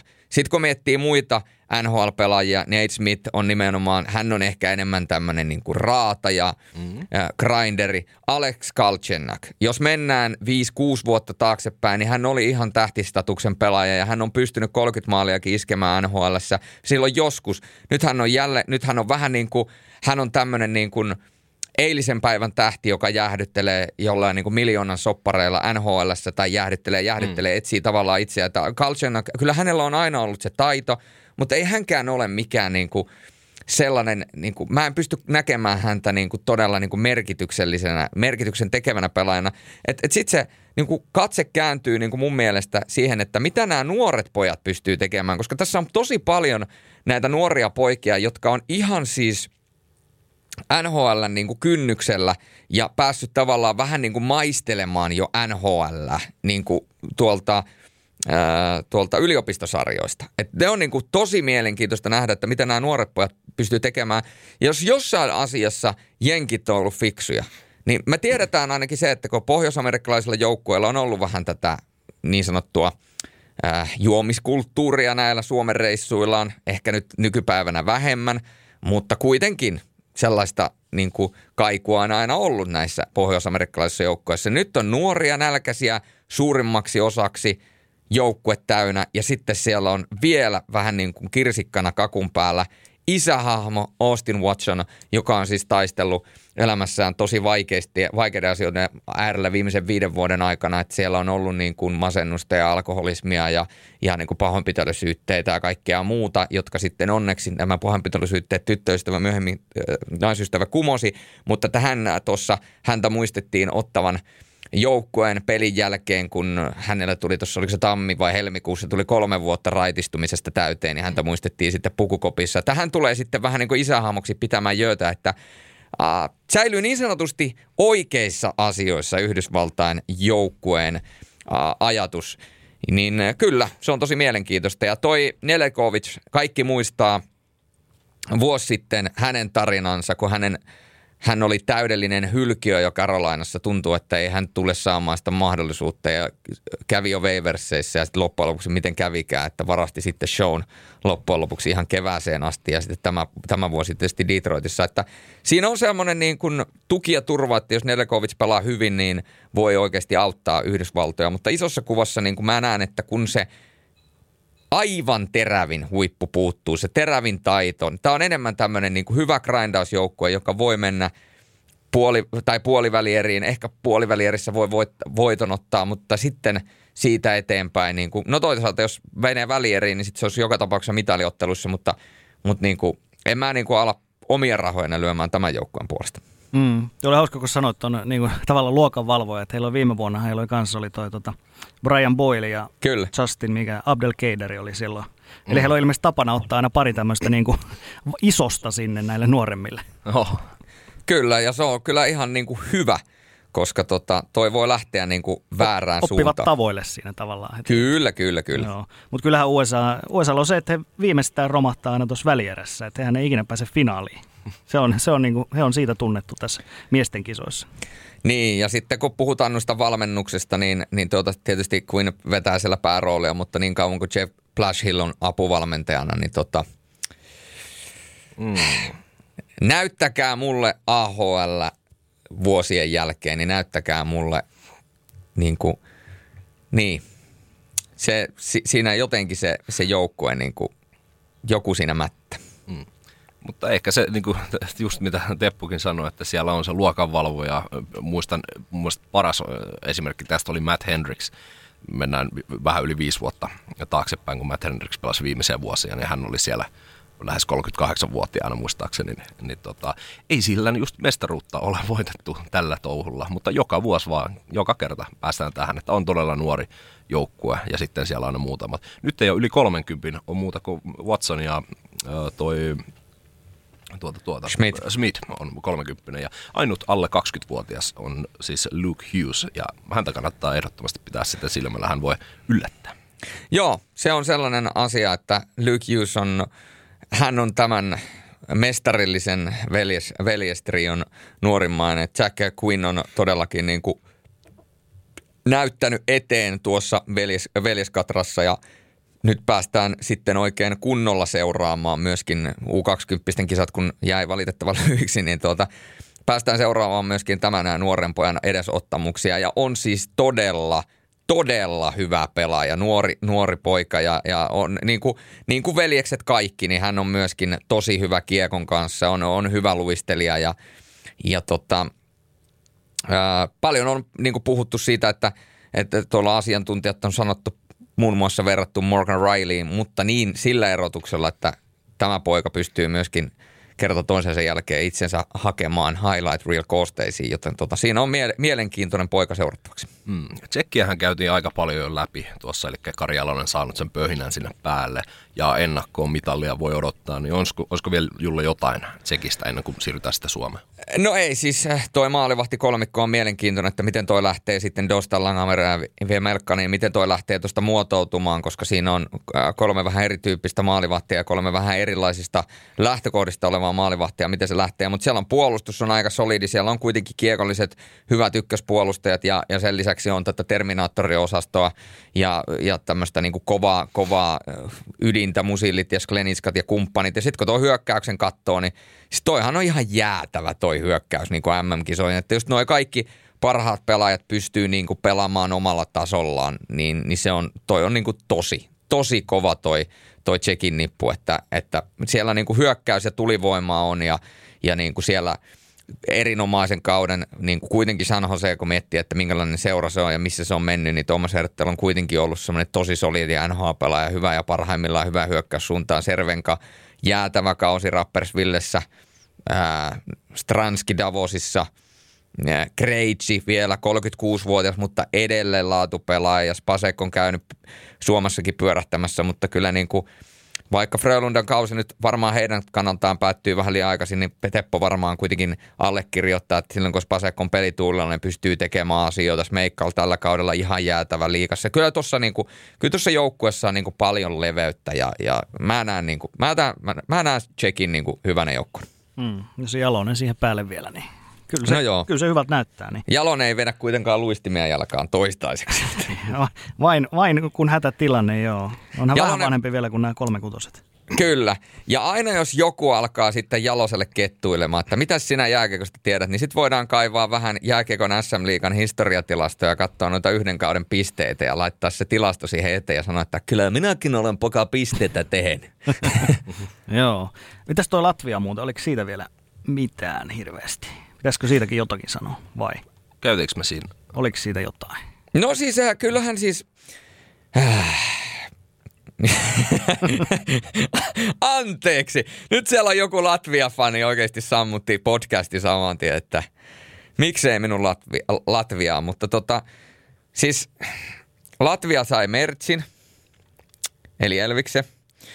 Niin, niin tota, mä sanon, että Latvialla on äh, pullat sillä tavalla hyvin uunissa. Heillä on kuitenkin erinomainen niin kuin, isossa kuvassa niin kuin se laajuus tuossa niin kuin kärjen, tuon parhaimman kärjen alapuolella. Mutta niin kuin me nostettiin noin hyvät, äh, hyvät pelaajat tuolta esille, niin Latvialla on mahdollisuus kiusata selvästi niin kuin noita isompia maita. Ihan siis selkeästi. Kyllä siellä löytyy kuitenkin sellaista niin kuin oveluutta ja, ja niin kuin hyökkäystaitoa. Ja Latvia on kuitenkin semmoinen, me ollaan nähty – jos se pääsee siihen flow niin se pystyy, pystyy niinku pelaamaan yllättävänkin hyvää jääkiekkoa. Totta kai Latviassa on aina omat ongelmansa niinku laadun suhteen, mutta tota, sanotaanko, että tämä on se kiusaaja, kiusaaja joukkue. Niin, jos, jos Elvis on niin hyvä kuin yleensä, niin se vie pitkälle kyllä. Se voi voittaa yksin pelejä. Niin, aika tämmöinen kuitenkin muuntautuva joukkue, että kun aina on puhuttu, puhuttiin jo silloin – taas siinä meidän olympialaisia jaksoissa, että on käytännössä se Dynamo Riian se runko, mutta hyvin on muotoutunut kuitenkin koko ajan ajan, ajan mittaa, niin varmasti edelleen on, juuri kuten sanoitte, hyvin kilpailukykyinen ja mahdollisuudet on loppupeissa ihan mihin vaan. Niin, Latvian etu on se, että näitä latvialaisia pelaajia rantautuu enenevissä määrin myöskin – eurooppalaisiin huippusarjoihin. Ja, ja tuota, kyllä mä sanon, että varmaan esimerkiksi niin kuin Abolsin osalta niin Örebro on ollut sellainen koulu, että se on niin kuin koulunut Abolsista myöskin pelaaja, joka pystyy parhaimmillaan tällaisissa kansainvälisissäkin peleissä oikeasti pelaamaan hyvää lätkää, koska se vaatimustaso kuitenkin nykypäivän SHL-kiekossa ja varsinkin kun pelataan pudotuspelejä, niin sehän on äärimmäisen kova – ja, ja siellä niin kuin pärjääminen, varsinkin nyt runkosarjan osalta hänen osaltaan, niin, niin kyllähän, se niin kuin, kyllähän se vie häntä ja myöskin hänen joukkuetta eteenpäin. Mm. No sitten vielä viimeikseksi kermaksi Creme de la Creme, Suomi. Kolme asiaa, kotikisapaine, ratkaisijat ja nyt neljän ottelun tappioputki. Saatko Julle näihin kolmeen sellaisen kiteytettyä vai onko jotain muita asioita, mitä pitäisi ottaa vielä huomioon? Saatko, saatko vielä sieltä niin kuin uudestaan, luettele vielä tämän lista uudestaan, niin mä muistan järjestyksen, mitä Joo. sanoit. Eli ensin kotikisapaine, siitä nyt vähän jo puhuttiinkin. Toisena ratkaisijat ja neljän ottelun tappioputki viimeinen. No jos me lähdetään tuosta viimeisestä liikkeelle, eli tuosta tappioputkesta, niin mm. tämä on aina vähän sellaista, että kun me ei oikeasti tiedetä, mitä siellä kulisseissa tapahtuu. Ja me ei tiedetä, että, että mikä se on ollut se pläni ja mitä siellä on haettu ja, ja näin päin pois, niin nämä EHTllä olevat tappioputket niin, ja tulevat tappioputket, niin ne ei välttämättä kerro yhtään mitään. Ne voi mm. kertoa jotain, mutta todennäköisesti ne ei kerro yhtään mitään. Siellä voi olla ollut kovempaa reeniä, se on voinut painotettua eri tavalla. Se on voinut olla, että, että niin kuin Tommi Niemelläkin studiossa hyvin sanoi Discoverilla, että jos nämä pelaajat on tavallaan niin kuin asemoitu niin, että ne on niin kuin viikon päästä siinä parhaassa kunnossa, niin, niin tähän voi mennä tavallaan tämä, nämä pelit on voinut mennä vähän sellaisena niin kuin lämmittelynä tai hakemisena tai tuntuman, tuntuman löytämisenä tai jotain muuta, niin mä en, mä en lähde tohon mm. tappioputkeen sen enempää ottaa kantaa. Että se, se, sillä ei ole mulle niin kuin itsessään painoarvoa, se ei kerro vielä itsessään mitään. Ää, kotikiso, ratkaisijat – niin kyllähän se nyt on päivänselvä asia, että kun Suomi on tehnyt sen päätöksen, että torstaina leimataan vasta passit, koska tota, ää, odotellaan, että mitä tuolla NHL nyt tapahtuu. Ja kun tätä nauhoitusta tehdään, niin siellähän on esimerkiksi Nashville on aivan liipasimella – ja siellä voi myöskin muitakin suomalaisia vielä vapaantua. Parhaimmassa tapauksessa, jos niin kuin siltä näyttää, että toi Florina nyt tuolla oikein kunnolla niin töpeäksi ton Washingtonin kanssa, niin sieltähän olisi rantautumassa kolme kovaa sentteriä. Me ei tiedetä, mitä tapahtuu Boston ja Carolinen sarjassa loppujen lopuksi siellä. Että kyllä niin kuin suomalaisten ratkaisijat, niin se on mielenkiintoista nähdä, että mikä se lopullinen ratkaisu nippu tulee olemaan, koska tosiaan me ei tiedetä vielä sitä koko lopullista saldoa, mutta kun me puhutaan pelaajista, jotka on näyttänyt – että ne pystyy MM-kisoissa pelaajamaan ja näyttänyt, että ne pystyy kantamaan joukkuetta. Niin kyllähän niin kuin Teemu Hartikainen, Sakari Manninen, tällaiset kaverit nousee eittämättä esille, oli tuolla sitten NHL-tähtiä tai ei. Joppe Armia tuo mun mielestä aivan järkyttävän kovaa semmoista niin kuin työvoimaa, filppula, johtajuutta. Niin kuin siitä mä lähden, että Suomi, on kuitenkin kollektiivi. Se on kuitenkin joukkue. Se on, niin kuin Jutilas ennen kaikkea, kyllä se on ennen kaikkea joukkue, mm. niin, niin ne, tota, mun on vaikea lähteä nostamaan Suomelta, täl, varsinkaan tässä tilanteessa näillä pelaajilla, niin ketään niin yksittäistä, että, sieltä, että siellä ei nyt ole sellaista niin kuin, suurta nuorisotähteä ollut näissä peleissä mukana, Markus Nurmea lukuun ottamatta, joka on niin kuin, kuuluu ehkä vähän semmoiseen, niin kuin, että hän voi sitten, hän on niin kuin ollut tänä vuonna semmoinen nuori kytkinnä pelaaja. Petrus Palmu toki, mutta sitten onko 24-vuotias, alkaa menemään siinä rajalla, että se alkaa olemaan jo aikuinen mies. Niin, niin tota, mielenkiintoista nähdä, että odotellaan noin NHL-pelaajat tuosta, että mitä sinne tulee ja sen jälkeen, kun ne ensimmäiset rosterit tulee, niin sen jälkeen osataan sanoa, että onko siellä sellaista tarinaa, joka, joka nousee. Ja tietysti toivotaan, että Mikko Lehtosen ympärillä ei ole liikaa niin kuin – enää trafikkia sitten kun kisat alkaa. Että, että se, se, on nyt mennyt miten on mennyt ja, ja annetaan niin kuin Leijonille sen suhteen rauha, että se olisi niin kuin, kun sieltä ei vastausta tule, niin se olisi tavallaan jopa tyhmää lähteä sitä liikaa rummuttamaan enää tässä vaiheessa, koska se lopputulos on vaan se, että kastetaan paineita. Mutta ne voittopaineet, niin miten Suomi ne käsittelee, koska kaikki odottaa. Koko Suomi odottaa, että se on maailmanmestari. Yleinen ajatus on se, että joku joo voi sanoa, että nyt kun EHT meni huonosti, niin ei, ei välttämättä pärjää niin hyvin, mutta isossa kuvassa, kun puhutaan Suom- Suomesta, niin se ajatus on jo pinttynyt suomalaiseenkin ajattelumaailmaan, että kyllähän me nyt kultaa voitetaan. Meillä on, meillä on J. Jalonen ja, mm. ja sehän on tupla J, eli JJ, eli jatsi jatkuu, niin sen, sen myötä, niin, niin kyllähän se tietää, että silloinhan se niin kuin mestaruus on löyty pöydälle.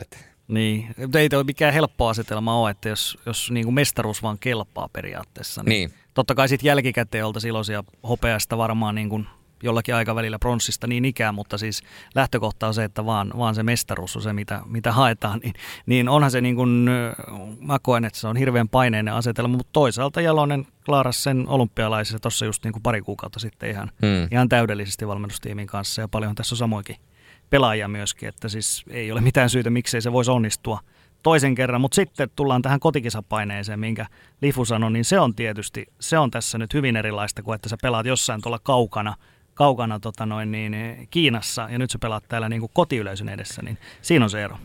Joo, tota, mä sanoisin, että muistakaa, kun puhutaan kotikisapaineesta, niin siellä on nyt äijä, joka tietää, mitä se on. Jukka Jalonen ja nuorten MM-kisat, Pulaho. Mm. Niin se, siellä on olemassa se syvin ja paras mahdollinen kokemus parhaalla mahdollisella äijällä siitä, että mitä se, mitä se vaatii, mitä se on ja miten se käsitellään ja, ja, ja miten joukkue – miten joukkueeseen reagoidaan, että, että mietitään Jukka Jalosen pelityyliä ja mietitään Leijonia, miten Leijonat on pelannut Jukka Jalosen alaisuudessa nämä vuodet, niin miettikää sitä joukkuetta, koska se oli poikkeuksellinen joukkue, poikkeukselliset pelaajat, niin myöskin tapa, millä pelattiin, oli poikkeuksellista, koska Suomihan käytännössä silloin pelasi maalin tekokilpailuita, jotka Suomi voitti. Mm. Niin, niin tota, mä uskon, että siellä on Leijona kuningas Jalonen, niin – se ei siitä paineiden siedosta, niin se ei pitäisi jäädä kiinni. Mutta muistakaa, aina puhutaan yksittäisistä otteluista ja sitten kun tullaan siihen niin sanotusti kuolema, äh, tai va, kaikista vaativimpaa ottelua eli puolivälierään siitä eteenpäin taivas on auki tai sitten on se toinen portti, minne kukaan ei halua mennä. Ja sitten on kuitenkin välierä vielä, joka pitäisi voittaa yksittäinen peli ja finaali, joka on yksittäinen peli. Tässä on monta muuttujaa, että kyllä Suomi, Suomi sanotaanko mun papereissa, niin minimissään mitaleista taistelee tänä keväänä, mutta se, että jos joku haluaa liputtaa Suomelle sataprosenttisen varman mestaruuden, niin, niin, niin tota, mä en uskalla sitä tehdä sen takia, että, että mä näen, että, että tässä on kuitenkin vielä muutamia muuttuja. Tuossa on muutama semmoinen joukkue, muun muassa nostan tuon tsekin, että se voi olla kyllä niin kuin, se voi olla ilkeätä vielä. Mm. Ja se on, se on siis tärkeintä kuitenkin, että saatat sen noin viisi voittoa alkulohkossa ja sitten täydelliset playoffit, että niin kun, sehän on selvää, että täällä on taas hirveä panikki, jos häviää yhdenkin pelin tuossa alkulohkossa, Kyllä. mutta ei sillä yhdellä, yhdellä eikä kahdellakaan tappialla ole vielä niin kuin mitään väliä tuossa isossa e, kuvassa. Että. E, ei, se on, mutta mu, mun papereissa, jos multa kysytään henkilökohtaisesti, niin mulle kaikki muu paitsi mestaruus, mestaruus Leijonilta – kun ottaa huomioon kuitenkin historiaa ja kaikki muut, niin kaikki muu paitsi mestaruus on mulle pettymys. Mm. No ja siis jos tähän loppuun vielä otan tuon neljän ottelun tappioputkihomman, niin nyt kun katoin sen kuusi matsia, noita EHT-harkkapelejä, niin yksi asia, mikä ei muuttunut minkään pelin jälkeen, oli se, että on se Jukka Jalonen, on se erätauolla joku pelaaja tai pelin jälkeen pelaaja. Kaikilla – on se sama rauhallisuus koko ajan. Jukka Jalonen tässä sanoi se viimeisen, tai Ruotsipelin jälkeen, että kyllähän se on niin, että parhaat joukkueet, niin ne oppii enemmän häviöstä kuin voitosta. Ja nyt kuitenkaan ei ollut kyse mistään niin kuin ihan ulospuhalluksesta, muistaakseni sanoi jotain tätä luokkaa, niin jos tästä otetaan kaikista peleistä ja noista tappioistakin oppia, niin tässähän on taas kerran, kuten olette sanonut, taivas Raina, ja kyllähän se mestaruus tästä vaan, vaan kelpaa katsotaan, mikä on sitten homman nimi, kun kisa pyörähtää perjantaina käyntiin. Se on just näin. Että siis tota, kaikki, joukkue on kunnossa, valmennus on kunnossa ja sitten toi viimeinen, että siihen saadaan niinku se tunne ja lataus, niin se on ihan selvää, että sä pelaat tuolla Kiinassa tyhjille katsomoille. Että jos sä silloin saat sen latauksen, niin sä oot aika hyvä. Mm. Mutta nyt kun sä menet tuonne täpötäydelle Nokia-areenalle, niin sitä ei tarvi niinku edes hakemalla hakea, vaan se lataushan tulee ihan itsestään. Että ainoastaan se lataus voi mennä yli joissakin tapauksissa, mutta alilatausta ei, ei ole niinku kotikisossa mahdollista saada. Mm. Ei muuta kuin kaikille katsojillekin nyt sitten, että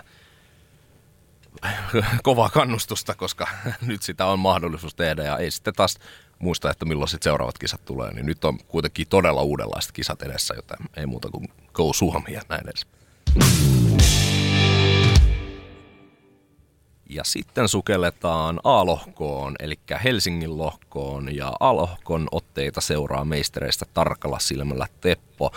Mitä huomioita olet tehnyt Helsingin lohkon suhteen? Yksi ison tekijähän siis tietenkin on tämä näyttämöpaikan vaihtuminen Ilmalasta Töölöön.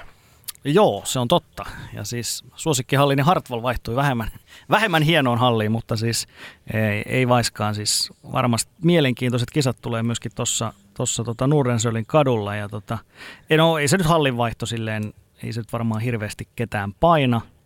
painaa, että kyllähän tuo Alohkon systeemi on silleen selkeä, että kun Venäjä tuosta tempastiin pois, niin, niin silloin se on Kanada, Saksa, Sveitsi, Slovakia, niin kuin sä oot tuohon laittanutkin, niin kyllä se on tämä nelikko on, on niin kuin ne suosikit, suosikit tästä menee jatkoon ja ja se on tietysti hyvä pointti tuossa, että esimerkiksi Slovakia ei kuitenkaan läheskään aina ole päässyt jatkoon, että viimeksi pääsi pitkän tauon jälkeen vasta tuonne pudotuspeleihin, niin kyllähän toi Venäjän tippuminen pois näistä kisoista, niin kyllä se esimerkiksi Slovakian laariin sataa, myöskin niin kuin Saksa ja Sveitsi, niin heidän ei ehkä niin paljon tarvitse jännittää myöskään tuon puolivärjäpaikan suhteen, kuin ehkä joissakin kisoissa on mennyt, mennyt huonommin myöskin heillä, niin, niin kyllä mä näkisin, että tämä nelikko on aika, aika niin kuin kuivin jaloin todennäköisesti selviää nyt tästä, koska se Venäjä siellä ei, ei ole kummittelemassa. Kyllä, juuri näin. Mm. Helsingin lohkon ennakkosuosikkinahan totta kai hallitseva maailmanmestari Kanada, niin näetkö nyt Teppo, että näistä edellä mainituista niin olisi nyt haastamaan vaahteraa niin kuin isossa kuvassa? Joo, kyllä mä näkisin, että on, että Sveitsillähän on erittäin hyvä joukko, mitä hän on tuossa ollut kasamassa. Et tietysti siellä on Fischeri herättää päävalmentaa vähän tunteita myös, myöskin suunta jos toiseen, mutta siis... Vähän. Vähän, vähän tunteita, joo. Et viimeisimpänä oli tietysti tämä, että hän pudotti Rafael Diazin pois, niin se on ilmeisesti aiheuttanut aika paljon porua niin kuin todennäköisesti myös tuolla joukkueen sisällä. Toisaalta hän ottaa Ambyylin mukaan, niin se ehkä vähän tasapainottaa sitä, mutta, mutta tota, hyviä pelaajia. NHL tulee aika paljon pelaajia. Hisier, Kurasev, Herzog, Timo Maier, Riat, Suutter, Tyrkauf, Moser, Siegenthaler, kukaan siis. Heillä on melkein kaikki NHL-pelaajat tuossa jo käytettävissä. Että tota, niin kun, ei pitäisi niin kuin nimilistasta jäädä ainakaan kiinni. Et enemmän tullaan ehkä siihen, että, että miten toi Sveitsin, miten se nyt sanoisi, niissä ratkaisupeleissä, että siellä ei lähdetä hölmöilemään. Eli nimenomaan mun mielestä Karjalonen on ihan täydellinen Sveitsin valmentaja myöskin.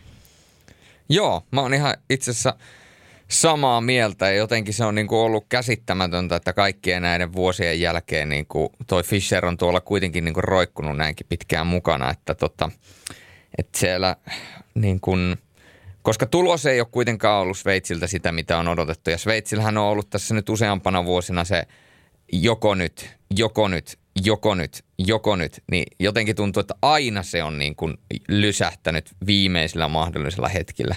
Mm, vai sitä to... hopeaa, hopeaa niin. mutta kuitenkin, joo. Niin kyllä, mutta se tavallaan sekin, no se oli, se oli ehkä se ainoa kerta, kun Sveitsiltä nähtiin se oikeasti se potentiaali, mikä tuossa joukkueessa on, mutta kyllä mun täytyy sanoa, että kyllähän Sveitsillä on oikeasti niin kun, kun katsotaan, ketä Sveitsi voisi saada ja ketä Sveitsillä on, niin kyllähän toi nimilista on niin kuin hyytävä siinä määrin, että kyllä siellä niin kuin homma pitäisi toimia. Ja jälleen kerran, kun katsotaan tätä kautta ylipäätänsä – maalivahtien osalta niin kun miettii, että minkälaiset kaudet on Alishman, Berra ja Geno, niin kaikki pelanneet, niin tota, kyllä maalivahtikolmikko on so, solidi siinä määrin, että tota, siitä se, siitäkään se ei tällä, tänäkään vuonna pitäisi jäädä kiinni, mutta en tiedä. Sveitsi oli mulla viime vuonna, mä heitin Sveitsin mestariksi ja tänä vuonna mä en enää kehtaa sitä tehdä, koska Sveitsi petti minut viime vuonna – pahimmalla mahdollisella tavalla. Sä et ole toipunut vieläkään siitä. Mutta silloinkin siis alkulohkaan oli hyvä, mutta sitten taas kun mm. tullaan noihin pudotuspeleihin, niin siellä on usein, useammin on epäonnistunut Sveitsi pudotuspeleissä kuin onnistunut. Et siitä ei pääse mihinkään, että viimeksi, viimeksi Saksaa vastaan se kosahti sitten. Kyllä. Eli lopussa hukattiin johto ja Saksa voitti voittomalikisassa sen puolivälierä. Mm. Mutta, mutta, mutta, mutta. Pistäkää niin kuin isossa kuvassa sitten, kun noi lähtee menemään, niin mä joskus aikanaan nostin Dario Simeoni, hän on päässyt kasvamaan hienojen pelaajien ympäröimänä, mutta tänä vuonna oli jotenkin niin kuin poikkeuksellinen esiin nousu, kun oli tämä Chukin ja Zurich Lionsin välinen sarja. Peli, sarja on 3-0. Sarja on 3-0 Zurich, äh, ja suurimmalle osalle sarja on ohi. Sen jälkeen neljä seuraavaa peliä. Mitä tekee Dario Simeon?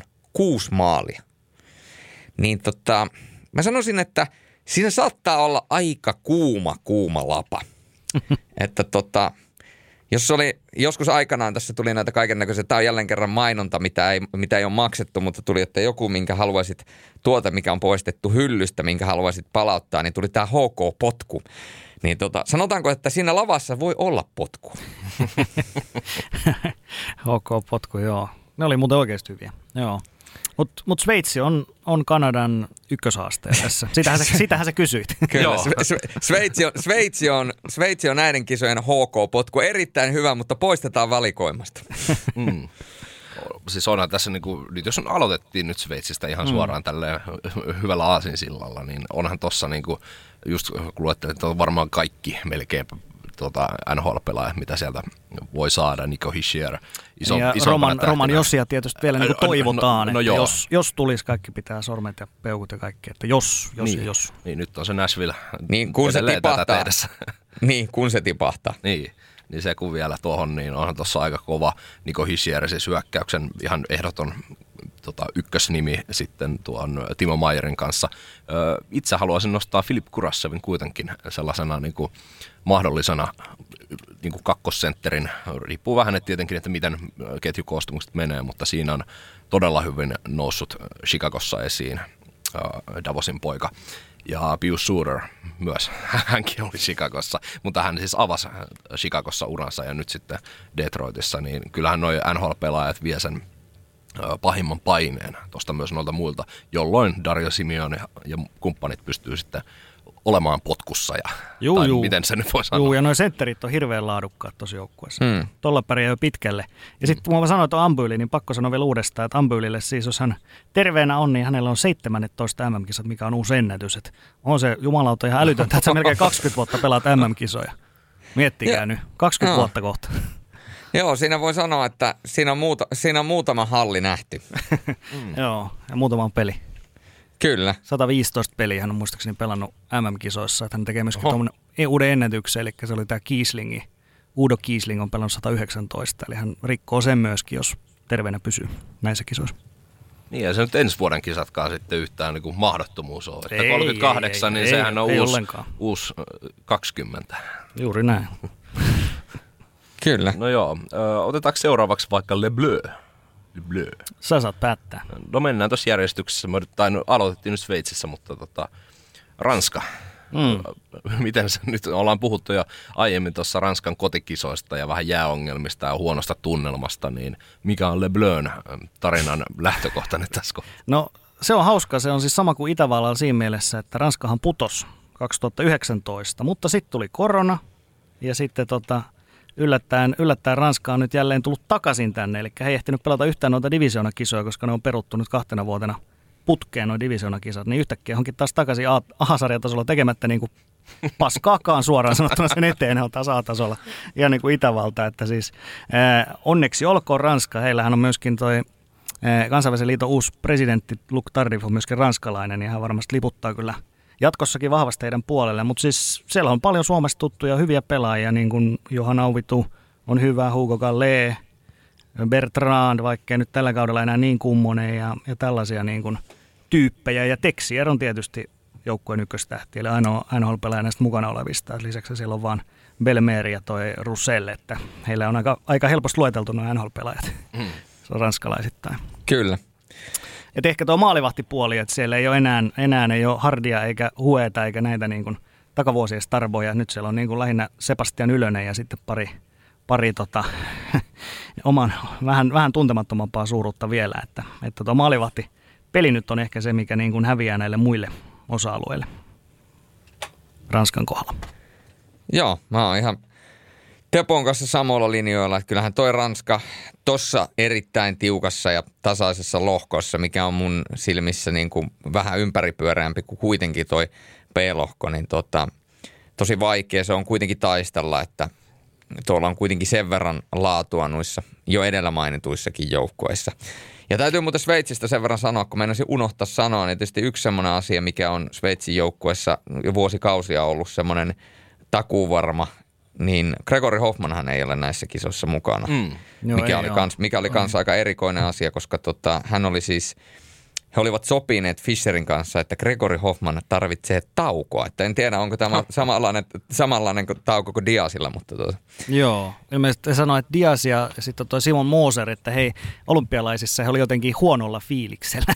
niin mä, mä en tiedä, kertooko tämä sitten, että onko Fischer vaan jotenkin huono ihmisjohtaja, että siellä kaikki on vähän niin kuin tatti otassa jostain syystä.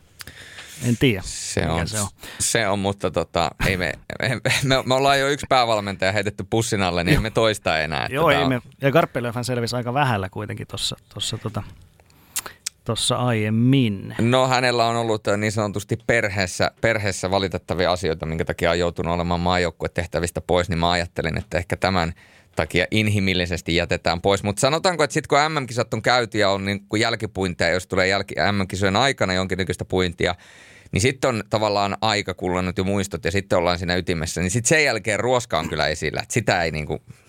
Joo, hyvä muuta kuin sanottiin. Mä mutta just tajusin, että me ei puhuttu Ruotsista ollenkaan tuossa toisessa lohkossa. Ei ainakaan tarpeeksi puhuttu vielä. Niin kun muuten... sä oot Julle, oot vielä siellä, niin, niin tota, aloitatpa Ruotsi-analyysis tästä nyt heti. Se on muuten totta. Se on muuten totta. Niin, puhuttiin niin paljon me siinä puhuttiin alku, siinä vähän kierrelle, niin. kierrelle eri asioita, mutta ei niin kuin koko, koko Ruotsista oikein mitään vielä. No joo. ei, siis äh, joo, siis Ruotsillahan on, Ruotsilla on tota, mun mielestä tosi mielenkiintoinen joukkue isossa kuvassa. Me käytiin tuossa tuota puolustusta jo läpi.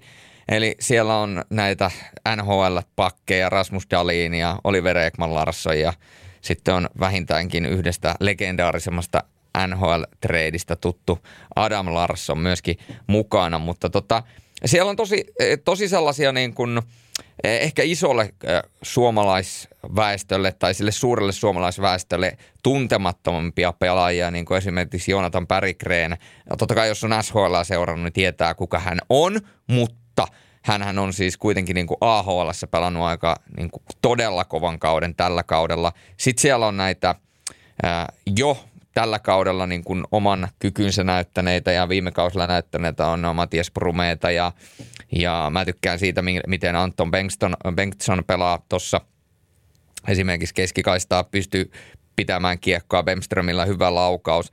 Sitten mä haluaisin niinku tietää, mun pitäisi melkein niinku Tepolta kysyä tässä. Niinku, me ollaan niinku Tepon kanssa tässä nyt yhdessä tätä niinku puitu ja, ja tota, viety läpi, niin, niin tota, täytyy sanoa, että kyllä näissä niin kuin EHT-peleissä, mitä tässä on niin kuin nähty ja näissä harjoituspeleissä, niin pari maalia on nyt pystynyt niin kihauttamaan, mutta mihin katosi? Siis oikeasti, mun täytyy niin kysyä, mihin katosi Linus Carlsonin maalit?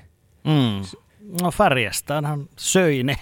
Kyllä. söi miehen elävältä, mutta ehkä se näkyy, että niitä pelejä niin hirveästi on vielä alla, että, että kyllähän niin kuin on vielä vähän raakille pelaaja, mutta hirveän hyvä pelaaja. On, muuten, on hirveän samaa tuossa Beemströmissä kyllä. On, he on ihan niin kuin samasta puusta veistettyjä kyllä. kavereita. Ja sitten Mut... Elmeri, jättiläis Elmeri on siellä 202 senttiä, 113 kiloa Elmer Söderblom. Kyllä, hän on kyllä aikamoinen – aikamoinen mörsseri. Hänellä on myöskin tämä trademarkki, mitä hän aina silloin tällöin käyttää, että hän on siinä maalin kulmalla ja sitten hän ottaa kiekoja, vetää sieltä jalkojen välistä ja nostaa etukulmaa. Niin Kyllä, joo. Mä voin sanoa, että sitä on aika vaikea puolustaa, kun on tollainen niin kuin kevyen kokoinen kaveri, mutta Kyllä mä niin kuin ootan, että vähän riippuen katsotaan, että nyt kun tuolla tietysti Ruotsikin odottaa, että mitä, mitä tuolla Pohjois-Amerikassa tapahtuu ja näin päin pois, että että meneekö sitten ylivoima koostumukset ja muut uusiksi, mutta jos nyt esimerkiksi Linus Carlsonille annettaisiin mahdollisuus pelata, hän oli kuitenkin nimenomaan ylivoimalla, kun katsotaan niin kuin SHL, hän oli ylivoimalla äärettömän kova ase. Kyllä.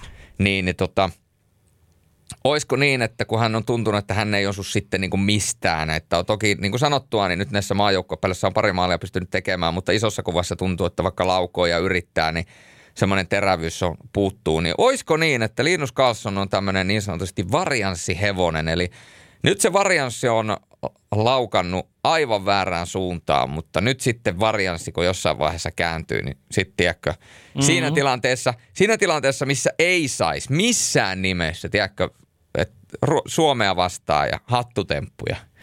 Sitten mietitään, että eihän tämä jätkä tehnyt playereissa mitään, miksi se tekee nyt maaleja, niin Voitte sanoa, että sporttimeisterit ennusti tämä, että varianssi kääntyy. En tiedä, mutta tota, sellainen pointti multa nousi esille tuosta Ruotsista. Mutta siis Ruotsi on, Ruotsilla on tasainen hyvä joukkue, mutta kyllä mä niin kuin sanon, että mä haluan nähdä, että jokainen joukkue pistää näille edellä mainituille puolustajille, mitä tässä on nyt nostettu. Niin mä haluan, että sinne pistetään ihan järkyttävän kova paine ja pistetään varsinkin Dalin kovaan testi.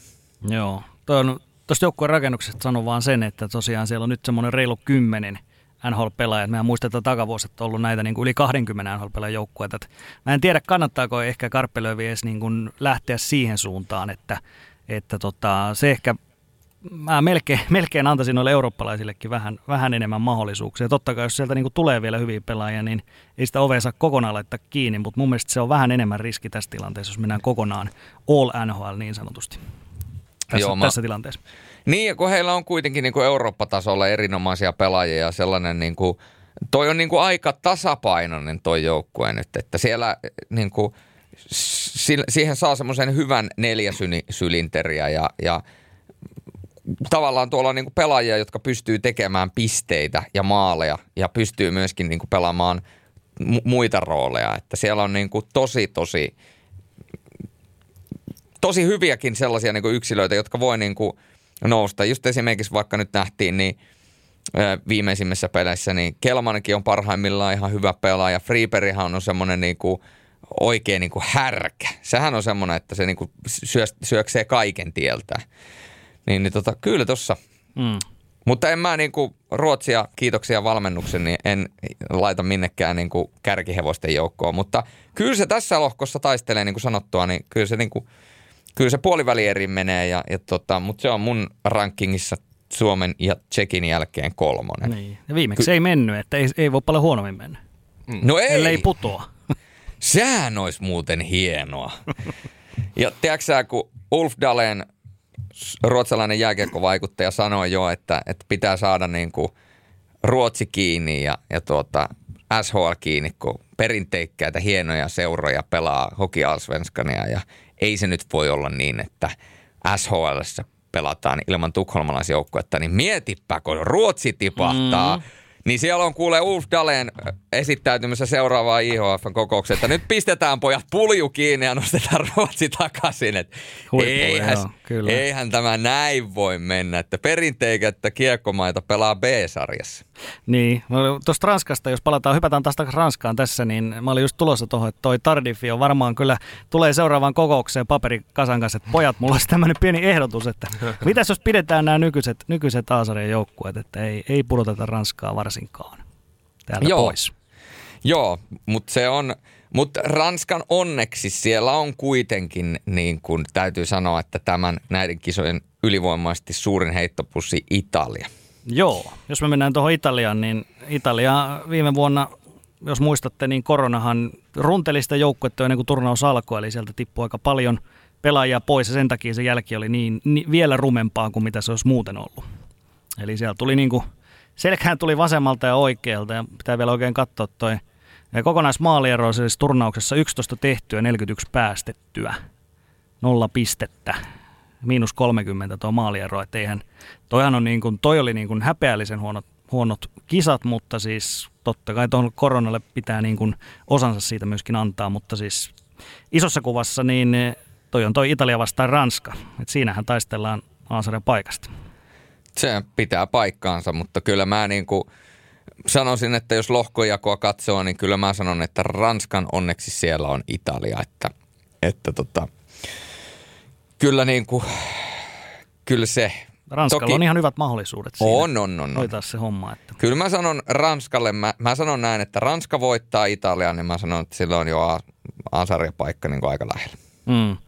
Italialla niin kuin, mikä ehkä eniten herättää, herättää jossakin, niin ehkä Andreas Bernardet, heillä hän ei, hän ei ollut mukana viime vuonna, viime mm. vuonna mutta nyt on, että jos hän on niin kuin ihan, ihan huikeassa vireessä, niin en tiedä, mutta ei sekään niin kuin koskien nimenomaan sitä Ranska-peliä. Että se, on, se on se, mikä siellä on. Että se on tavallaan surullista sanoa jostain joukkueesta, että ne kuusi muuta peliä on jossakin määrin hyödyttömiä, mutta siis mutta käytännössä kuitenkin tulee menemään näin, että se Ranska-peliin kiteytyy se, että voiko Italia niin kuin sanoa, että nämä kisat on onnistuneet vai ei. Kyllä.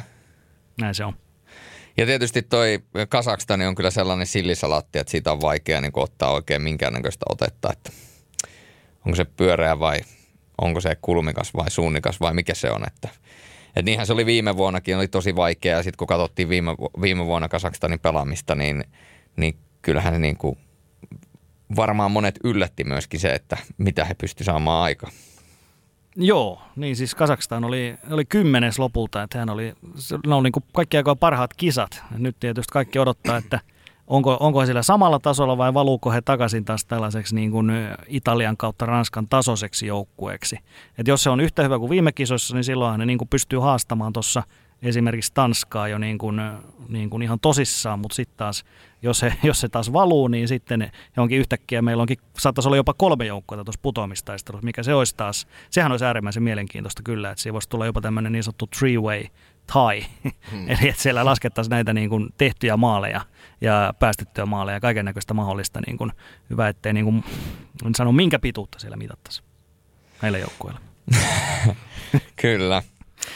Että Kazakstan tietysti on tunnettu siitä, että heillä on myöskin näitä, näitä monen, monen passin sotureita, niin kuin tuli mainittua tuo Victor Svedberg, ja sitten täällä on näitä Jesse Blacker, Darren Dietz, ja ynnä muita niin kuin ihan tuttuja kasakstanilaisia nimiä, nimiä vuosien takaa.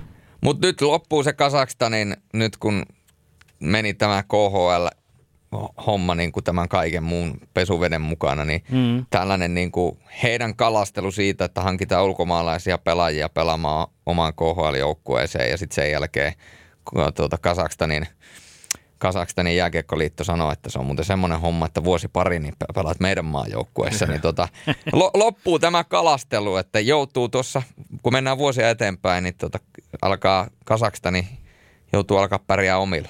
Mm. Kyllä. Meillä oli tuo Jaakob Liljakin, oli, oli lisätty sinne listoille, mutta sitten Jaakob Lilja sanoi heti, että ei, en mä ole minkään Mutta ilmeisesti siinä oli, ollut, oli jo kysely sitä aikaisemmin ja silloin hän oli ehkä vastannut sille alustavasti ehkä, mutta, mm. mutta ei nyt kuitenkaan sitten ihan, ihan ollut valmis tähän M-projektiin. Joo, siinä on ollut joku pari iso herraa vieressä ja sitten on otettu puhelin käteen, että vastappa tohon, että lähetkö mm Joo, kyllä, se niinku voisi olla ihan hyvä ratkaisu, että tuota, kyllä mä niinku näkisin, että sitten kun saman takia pääsee Ruotsiin, niin ei mä tuu. Ei vastaa enää puheluihin. Mm. Joo, mutta siellä on, siellä on rokimies, toi tota, Batterlan Muratov on ainakin tässä vielä ennen viimeisiä pudotuksia mukana. Ihan, Kyllä. Niin, ihan niin kuin roki, niin on toi tota, Ranskalon Gabin Ville, että siis mestistä täytyy myöskin nostattaa. Niin ja rokia ennen kaikkea. Rokia, rokia ennen kaikkea. Kyllä, siis sanotaanko näin, että koko kesä kuunnellaan tuota, äh, lätkäfajojen.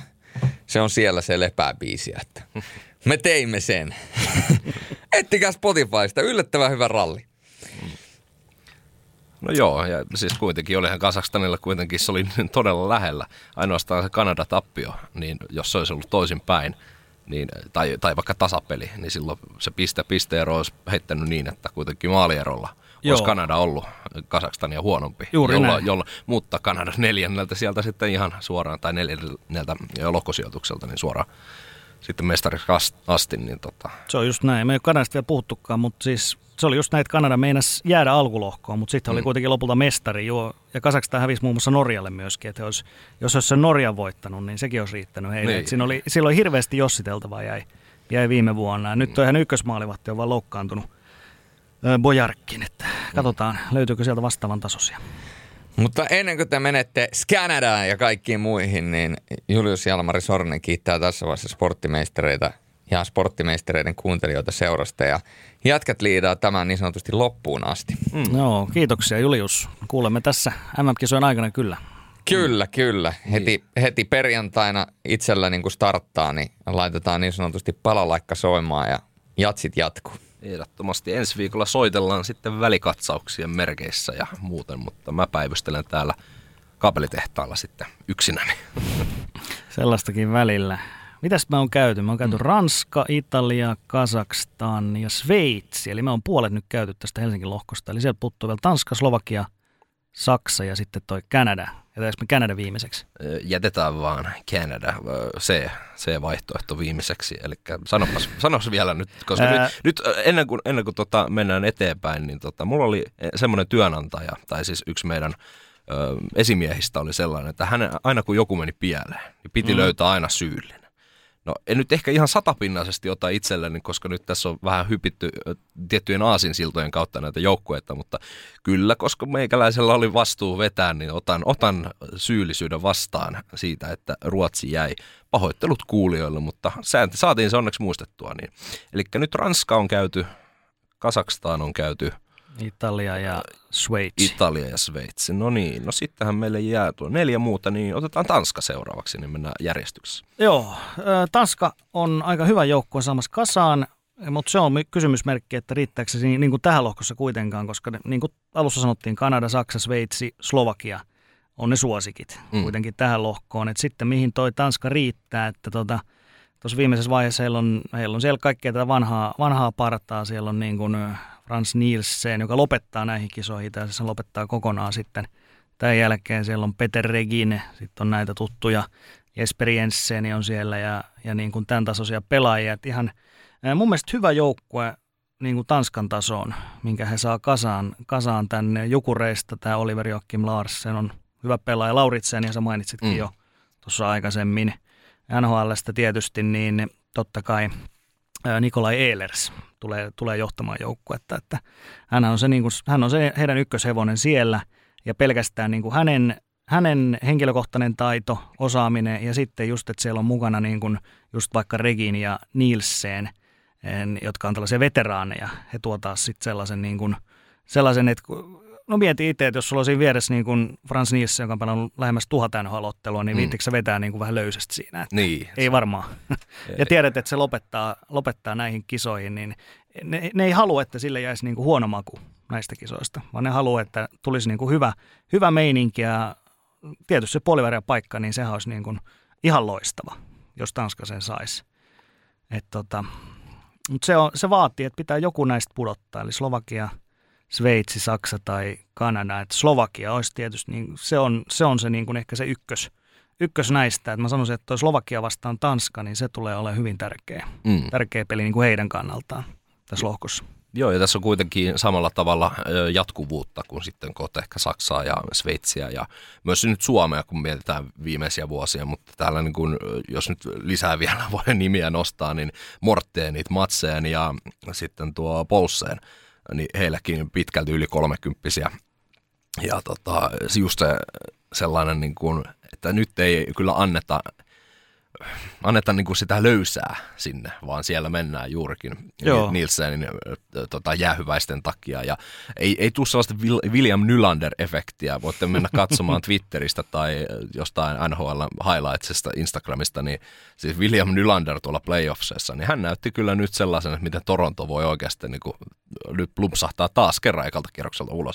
Ei voi nostaa selkää ja veikkaan, että tämä joukkue, samalla tavalla kuin ehkä tuo USA-joukkue, niin sielläkään ei – sitten niin kuin voi nost- tai nosteta sitä selkää, koska tiedetään ne panokset to- jo toisten pelaajien kanssa. Ja Oliver Björkstrandhan totta kai 27 ihan prime time iässä, niin Björkstrand Ehlers tuo sitten taas sen, niin kuin, sen kuuluisan creme de la cremen siihen pelaamiseen. Näitä Joo, on. erittäin hyvä joukkue. Todella mielenkiintoista nähdä. Nimenomaan tuo Slovakian se mm. vertailu tässä eniten käy. Pitäisikö me hypätä siihen sitten vaikka? Hypätään vaan, se otetaan tosta noin.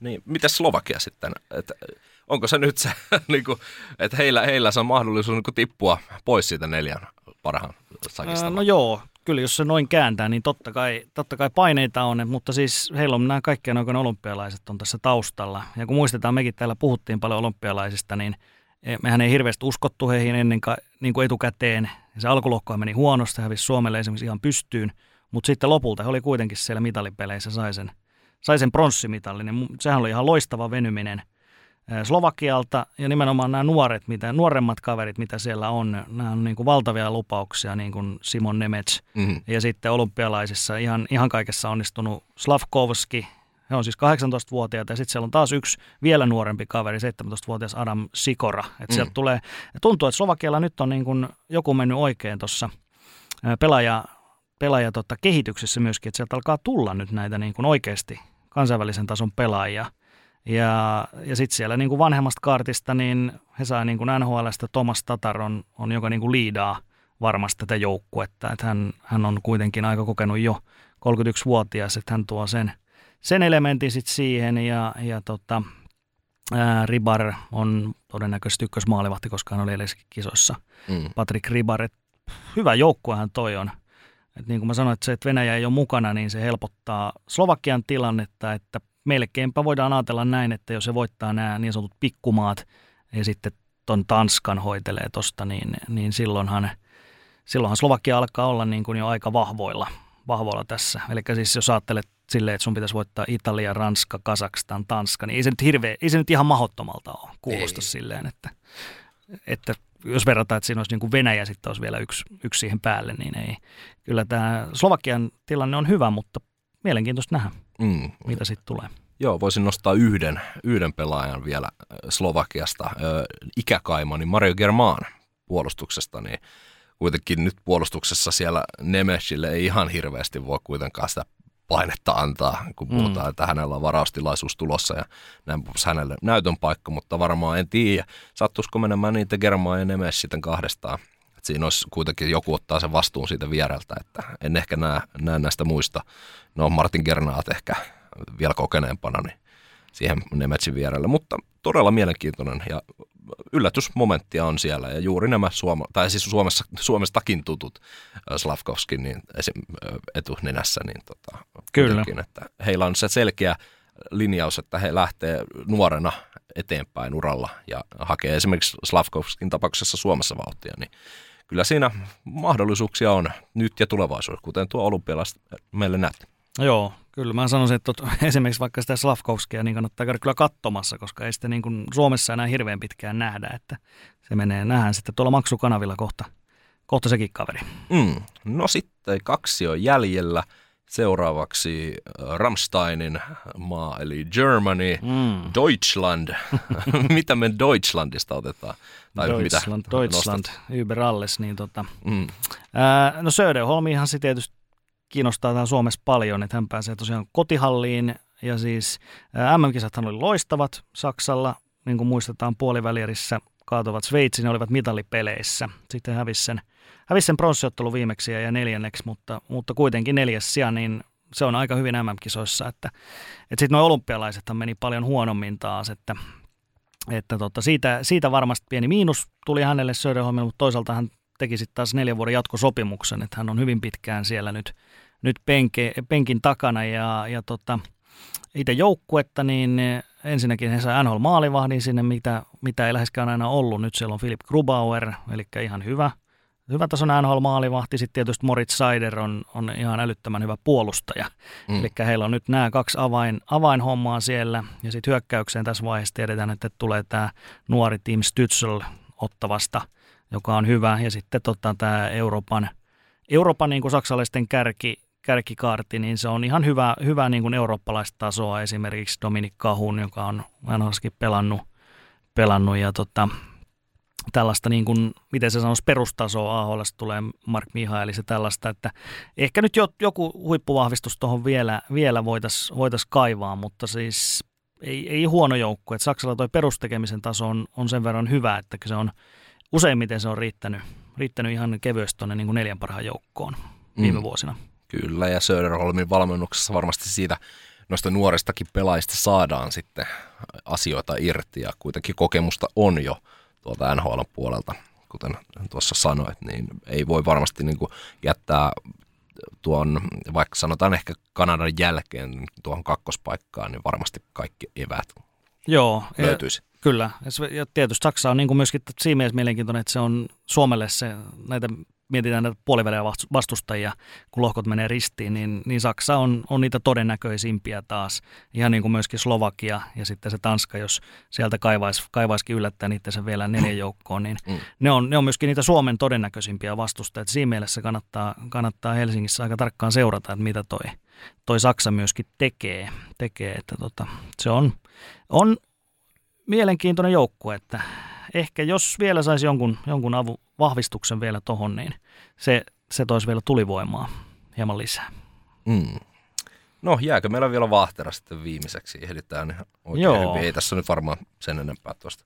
Ei varmaan, joo. No Kanada, siellä vielä, vielä sitten, että toihan tuli käytyä läpi, läpi se viime kisojen story, että he oli todellakin lähellä pudota, jatkosta siis, ei kokonaan Hasarista, mutta jatkosta oli lähellä mm. pudota. Ja tota, he hävisi esimerkiksi kolme ensimmäistä alkulukopeliä, mitä ei ole käsittääkseni ikinä ennen tapahtunut. Että, että tota, Kanadalla on usein ollut tämä tyyli kyllä, että he niin kuin tulee vähän silleen, niin kuin, voisiko sanoa takki ainakin, jos ei nyt takki auki, niin ainakin napit huonosti kiinni, että, että sitten siinä yritetään niin kuin pelien kautta tavallaan rakentaa sitä pakettia vasta.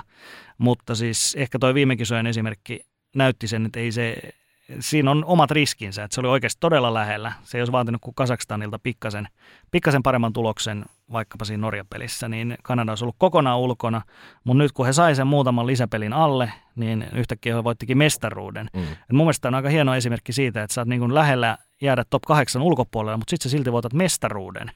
Niin kertoo siitä, että ei ne tasoerot siinä top 8, niin ne on aika pieniä oikeastaan. Mm kuitenkin oli, oli kuitenkin Kanada yhden pisteen päässä siitä, että jäi kasin, top 8 ulkopuolelle ja yhden tappion, jos ajatellaan kokonaista kolmen pisteen tappiota, niin sen, sen edessä niin kuin lähellä pudota kokonaan kisoista. Jos, koska siellä on Norja ja Kazakstan ja Latvia, niin kaikilla ainut oli muistaakseni Italia nollassa pisteessä, mm, mutta joo. sitten kaikilla mulla 8, 9, 9. Niin siitä kun olisi, ei, kun 8, 9 ja 10, niin sitten kun sen olisi heittänytkin toisenpäin, niin se on niin kuin yhden, yhden voiton tai tappion päässä voit olla niin kuin ihan siitä pahimmasta katastrofista ikinä ja sitten siitä, että olet nostamassa kultaa. Ö, mutta jos nostetaan ihan ykköspelaajia, niin tota, varmasti olet ottanut omiin papereihin New York Islandersin numero 13. Joo, Matthew Barzal mm. johtaa kyllä varmasti tätä joukkoa sieltä edestä päin. Et se, sehän tässä niin kuin ekana tulee mieleen, kun katsoo tätä nimilistaa, että täällä on paljon pelaajia, jotka pelaa niin kuin, tavallaan huonoissa joukkueissa. Mm. ei ole ehkä NHLstä he ei saa, ole saanut tällä kaudella sitä täyttymystä. Siis on ollut, on ollut tosi hyvä henkilökohtainen kausi, mutta sitten se joukkue ei menesty. Niin mä näkisin, että tässä on hirveän hyvä aihe, koska to, heillä, on, heillä todellakin on sitä nälkää. Ja ylipäätäänkin niin kuin, tällaiset pelaajat, jotka on niin kuin, tavallaan he on jotenkin tuomittuja, että he on tehnyt pitkiä NHL-sopimuksia huonoihin seuroihin, niin mä ainakin itse kokisin tälleen, että kun se siellä häviit ja häviit ja häviit sen melkein 80 peliä vuodessa ja sitten tulee mahdollisuus pelata MM-kisoja ja voittaa kerrankin jotain sillä kaudella, niin, niin mun mielestä tällaiset pelaajat ei voi olla niin kuin motivoituneempaa kuin tällainen kaveri. Että sä häviit ja häviit ja häviit ja sitten sulle tarjotaan mahdollisuus, että tänne, nyt me voidaan voittaa jotakin.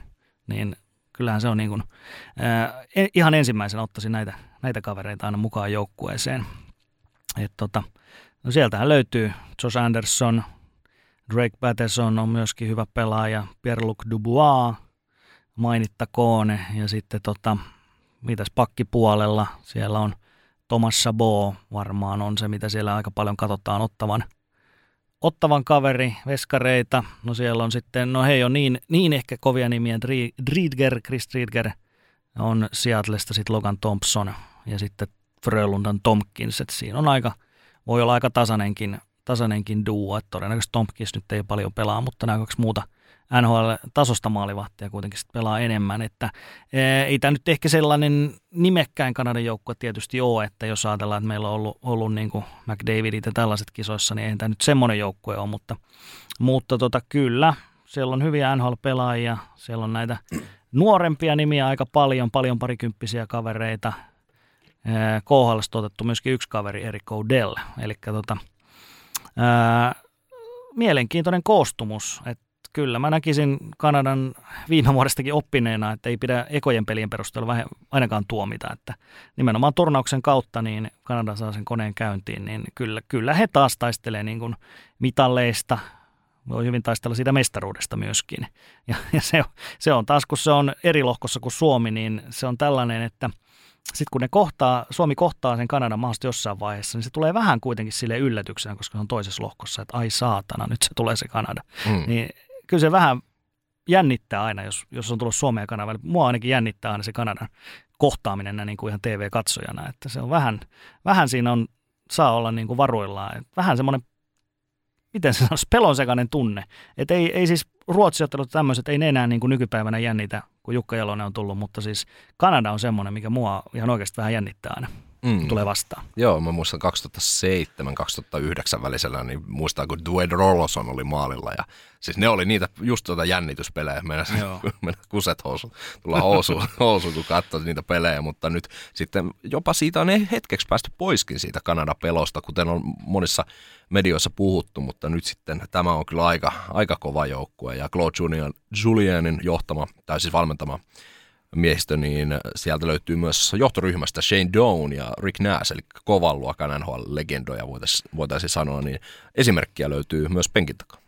Kyllä, kyllä. Ja myöskin, myöskin niin kuin MM-kisossa aikana erittäin hyvällä menestyksellä esiintyneitä, että myöskin ymmärtää tavallaan sen turnauskokonaisuuden, koska se joillekin pelaajille on vähän, vähän niin kuin vieraan pitää, että jos verrataan vaikka nuorten kisoihin, niin, niin miesten MM-kisathan on taas hirveän paljon laajempi paketti, ja siellä tulee just sitä, että tulee selvästi välillä heikkotasoisempia vastustajia, mutta silti, silti se pitää tavallaan niille näille NHL-starboille tajuta se, että, että niin kuin Ranska ja Italia vastaan, että kun he hoitaa nämä pelit niin kuin kunnialla, niin silloin heidän ei tarvi niin paljon puristaa mailaa sitten näissä, näissä sveitsipeleissä vastaavissa. Et mä luulen, että se on, se on niin kuin yritetty vähän, vähän tarkemmin, tarkemmin vielä ottaa se, että myöskin nämä lähtökohtaisesti selvästi helpommat vastustajat, että heitä ei niin kuin, niitä ei kävellä, kävellä läpi niitä pelejä, vaan ne hoidetaan kunnialla, niin, niin silloin ollaan koko ajan lähempänä tuota jatkopaikkaa ja myöskin niitä pudotuspelejä. Et ei pelkästään, ei voida vaan odottaa, että milloin, milloin ne pudotuspelit alkaa. Mm, toi on kyllä ihan totta. Öö, nyt sellainen juttu, että jos on käynyt niin, että joku joukkue on vahingossakin jäänyt vielä näistä, ei, näistä. ei, ei varmaan ole, ei mutta ole. sitten jos jäänyt vähän vähemmällä, niin katsotaan sitten ensi viikolla, kun otetaan välikatsausta ja niin, tota, otetaan sitten lisää, mutta Tähän loppuun voitaisiin ottaa vielä lyhyt sponsoriasia, eli PL Muistimen herroilta voi kysellä kesän ykköslahjoja, eli on kyse edelleen on sitten valmistujaslahjasta tai muuten kesäksi jolleen tutulla kalamiehellä, niin vastaushan on PL-uistin. Laittakaa äijille viestejä Instagramissa ja lähtekää miettimään sitä yhdessä sopivaa lahjaa. Voitte tilata ihan siitä niin Instagramin yksityisviestillä, niin he hoitavat sitten teille mukavat lahjat ja käyttäjänimi Instagramissahan on plm-uistin. Mutta tota, ei kai tässä. Kaikki vaan ehdottomasti Seemoren tota, päälle ja katsomaan pelejä kotisohvalta.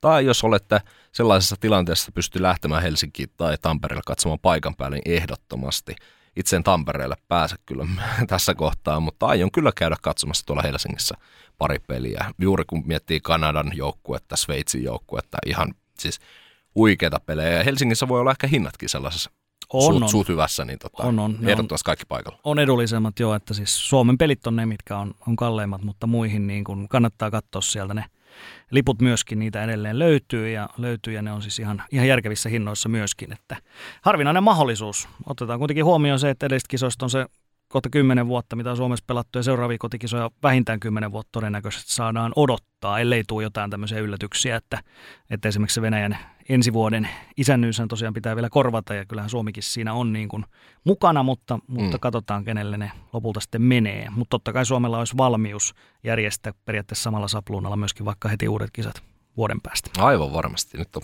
fasiliteetit on kunnossa ja miksei sitten vaikka, no ei nyt kaikkia Tampereelle, tai no mm. en tiedä. Ei, todennäköisesti siis, se ehkä, niin. ehkä jaettaisiin sitten taas silleen, että toinen lohko Suomelle ja toinen annettaisiin jollekin muulle, niin silloin se olisi totta kai Tampere, joka, niin, joka saisi pitää kyllä, sen kyllä. Suomen, Suomen lohkon sitten. Mutta mennään nämä kisat nyt ensin ja kyllä odotukset on korkealla, että nähdään hyviä pelejä ja, ja tietysti toivotaan Suomelle myöskin taas sitä menestystä. Mutta yritetään nyt silleen kanssa vähän, että vähän niissä kultamitalipuheissa, niin ehkä vähän toppuutellaan ennemmin tässä alkuvaiheessa vielä. Että ei lähdetä siitä, että pelkästään jokainen peli pitää voittaa ja pelkästään mestaruus kelpaa, vaan niin kuin mennään vähän kerrallaan. Mm, kyllä, mennään näillä ja tota, jatketaan ensi viikolla sen välikatsauksen kanssa ja torstaina tulee sitten vielä ekstra jaksoa edelleen näillä, näinä viikkoina, niin tota, silloinkin ehdottomasti kuulunut. Mutta tässä kohtaa tämä ennakointi on tässä ja hyvä paketti.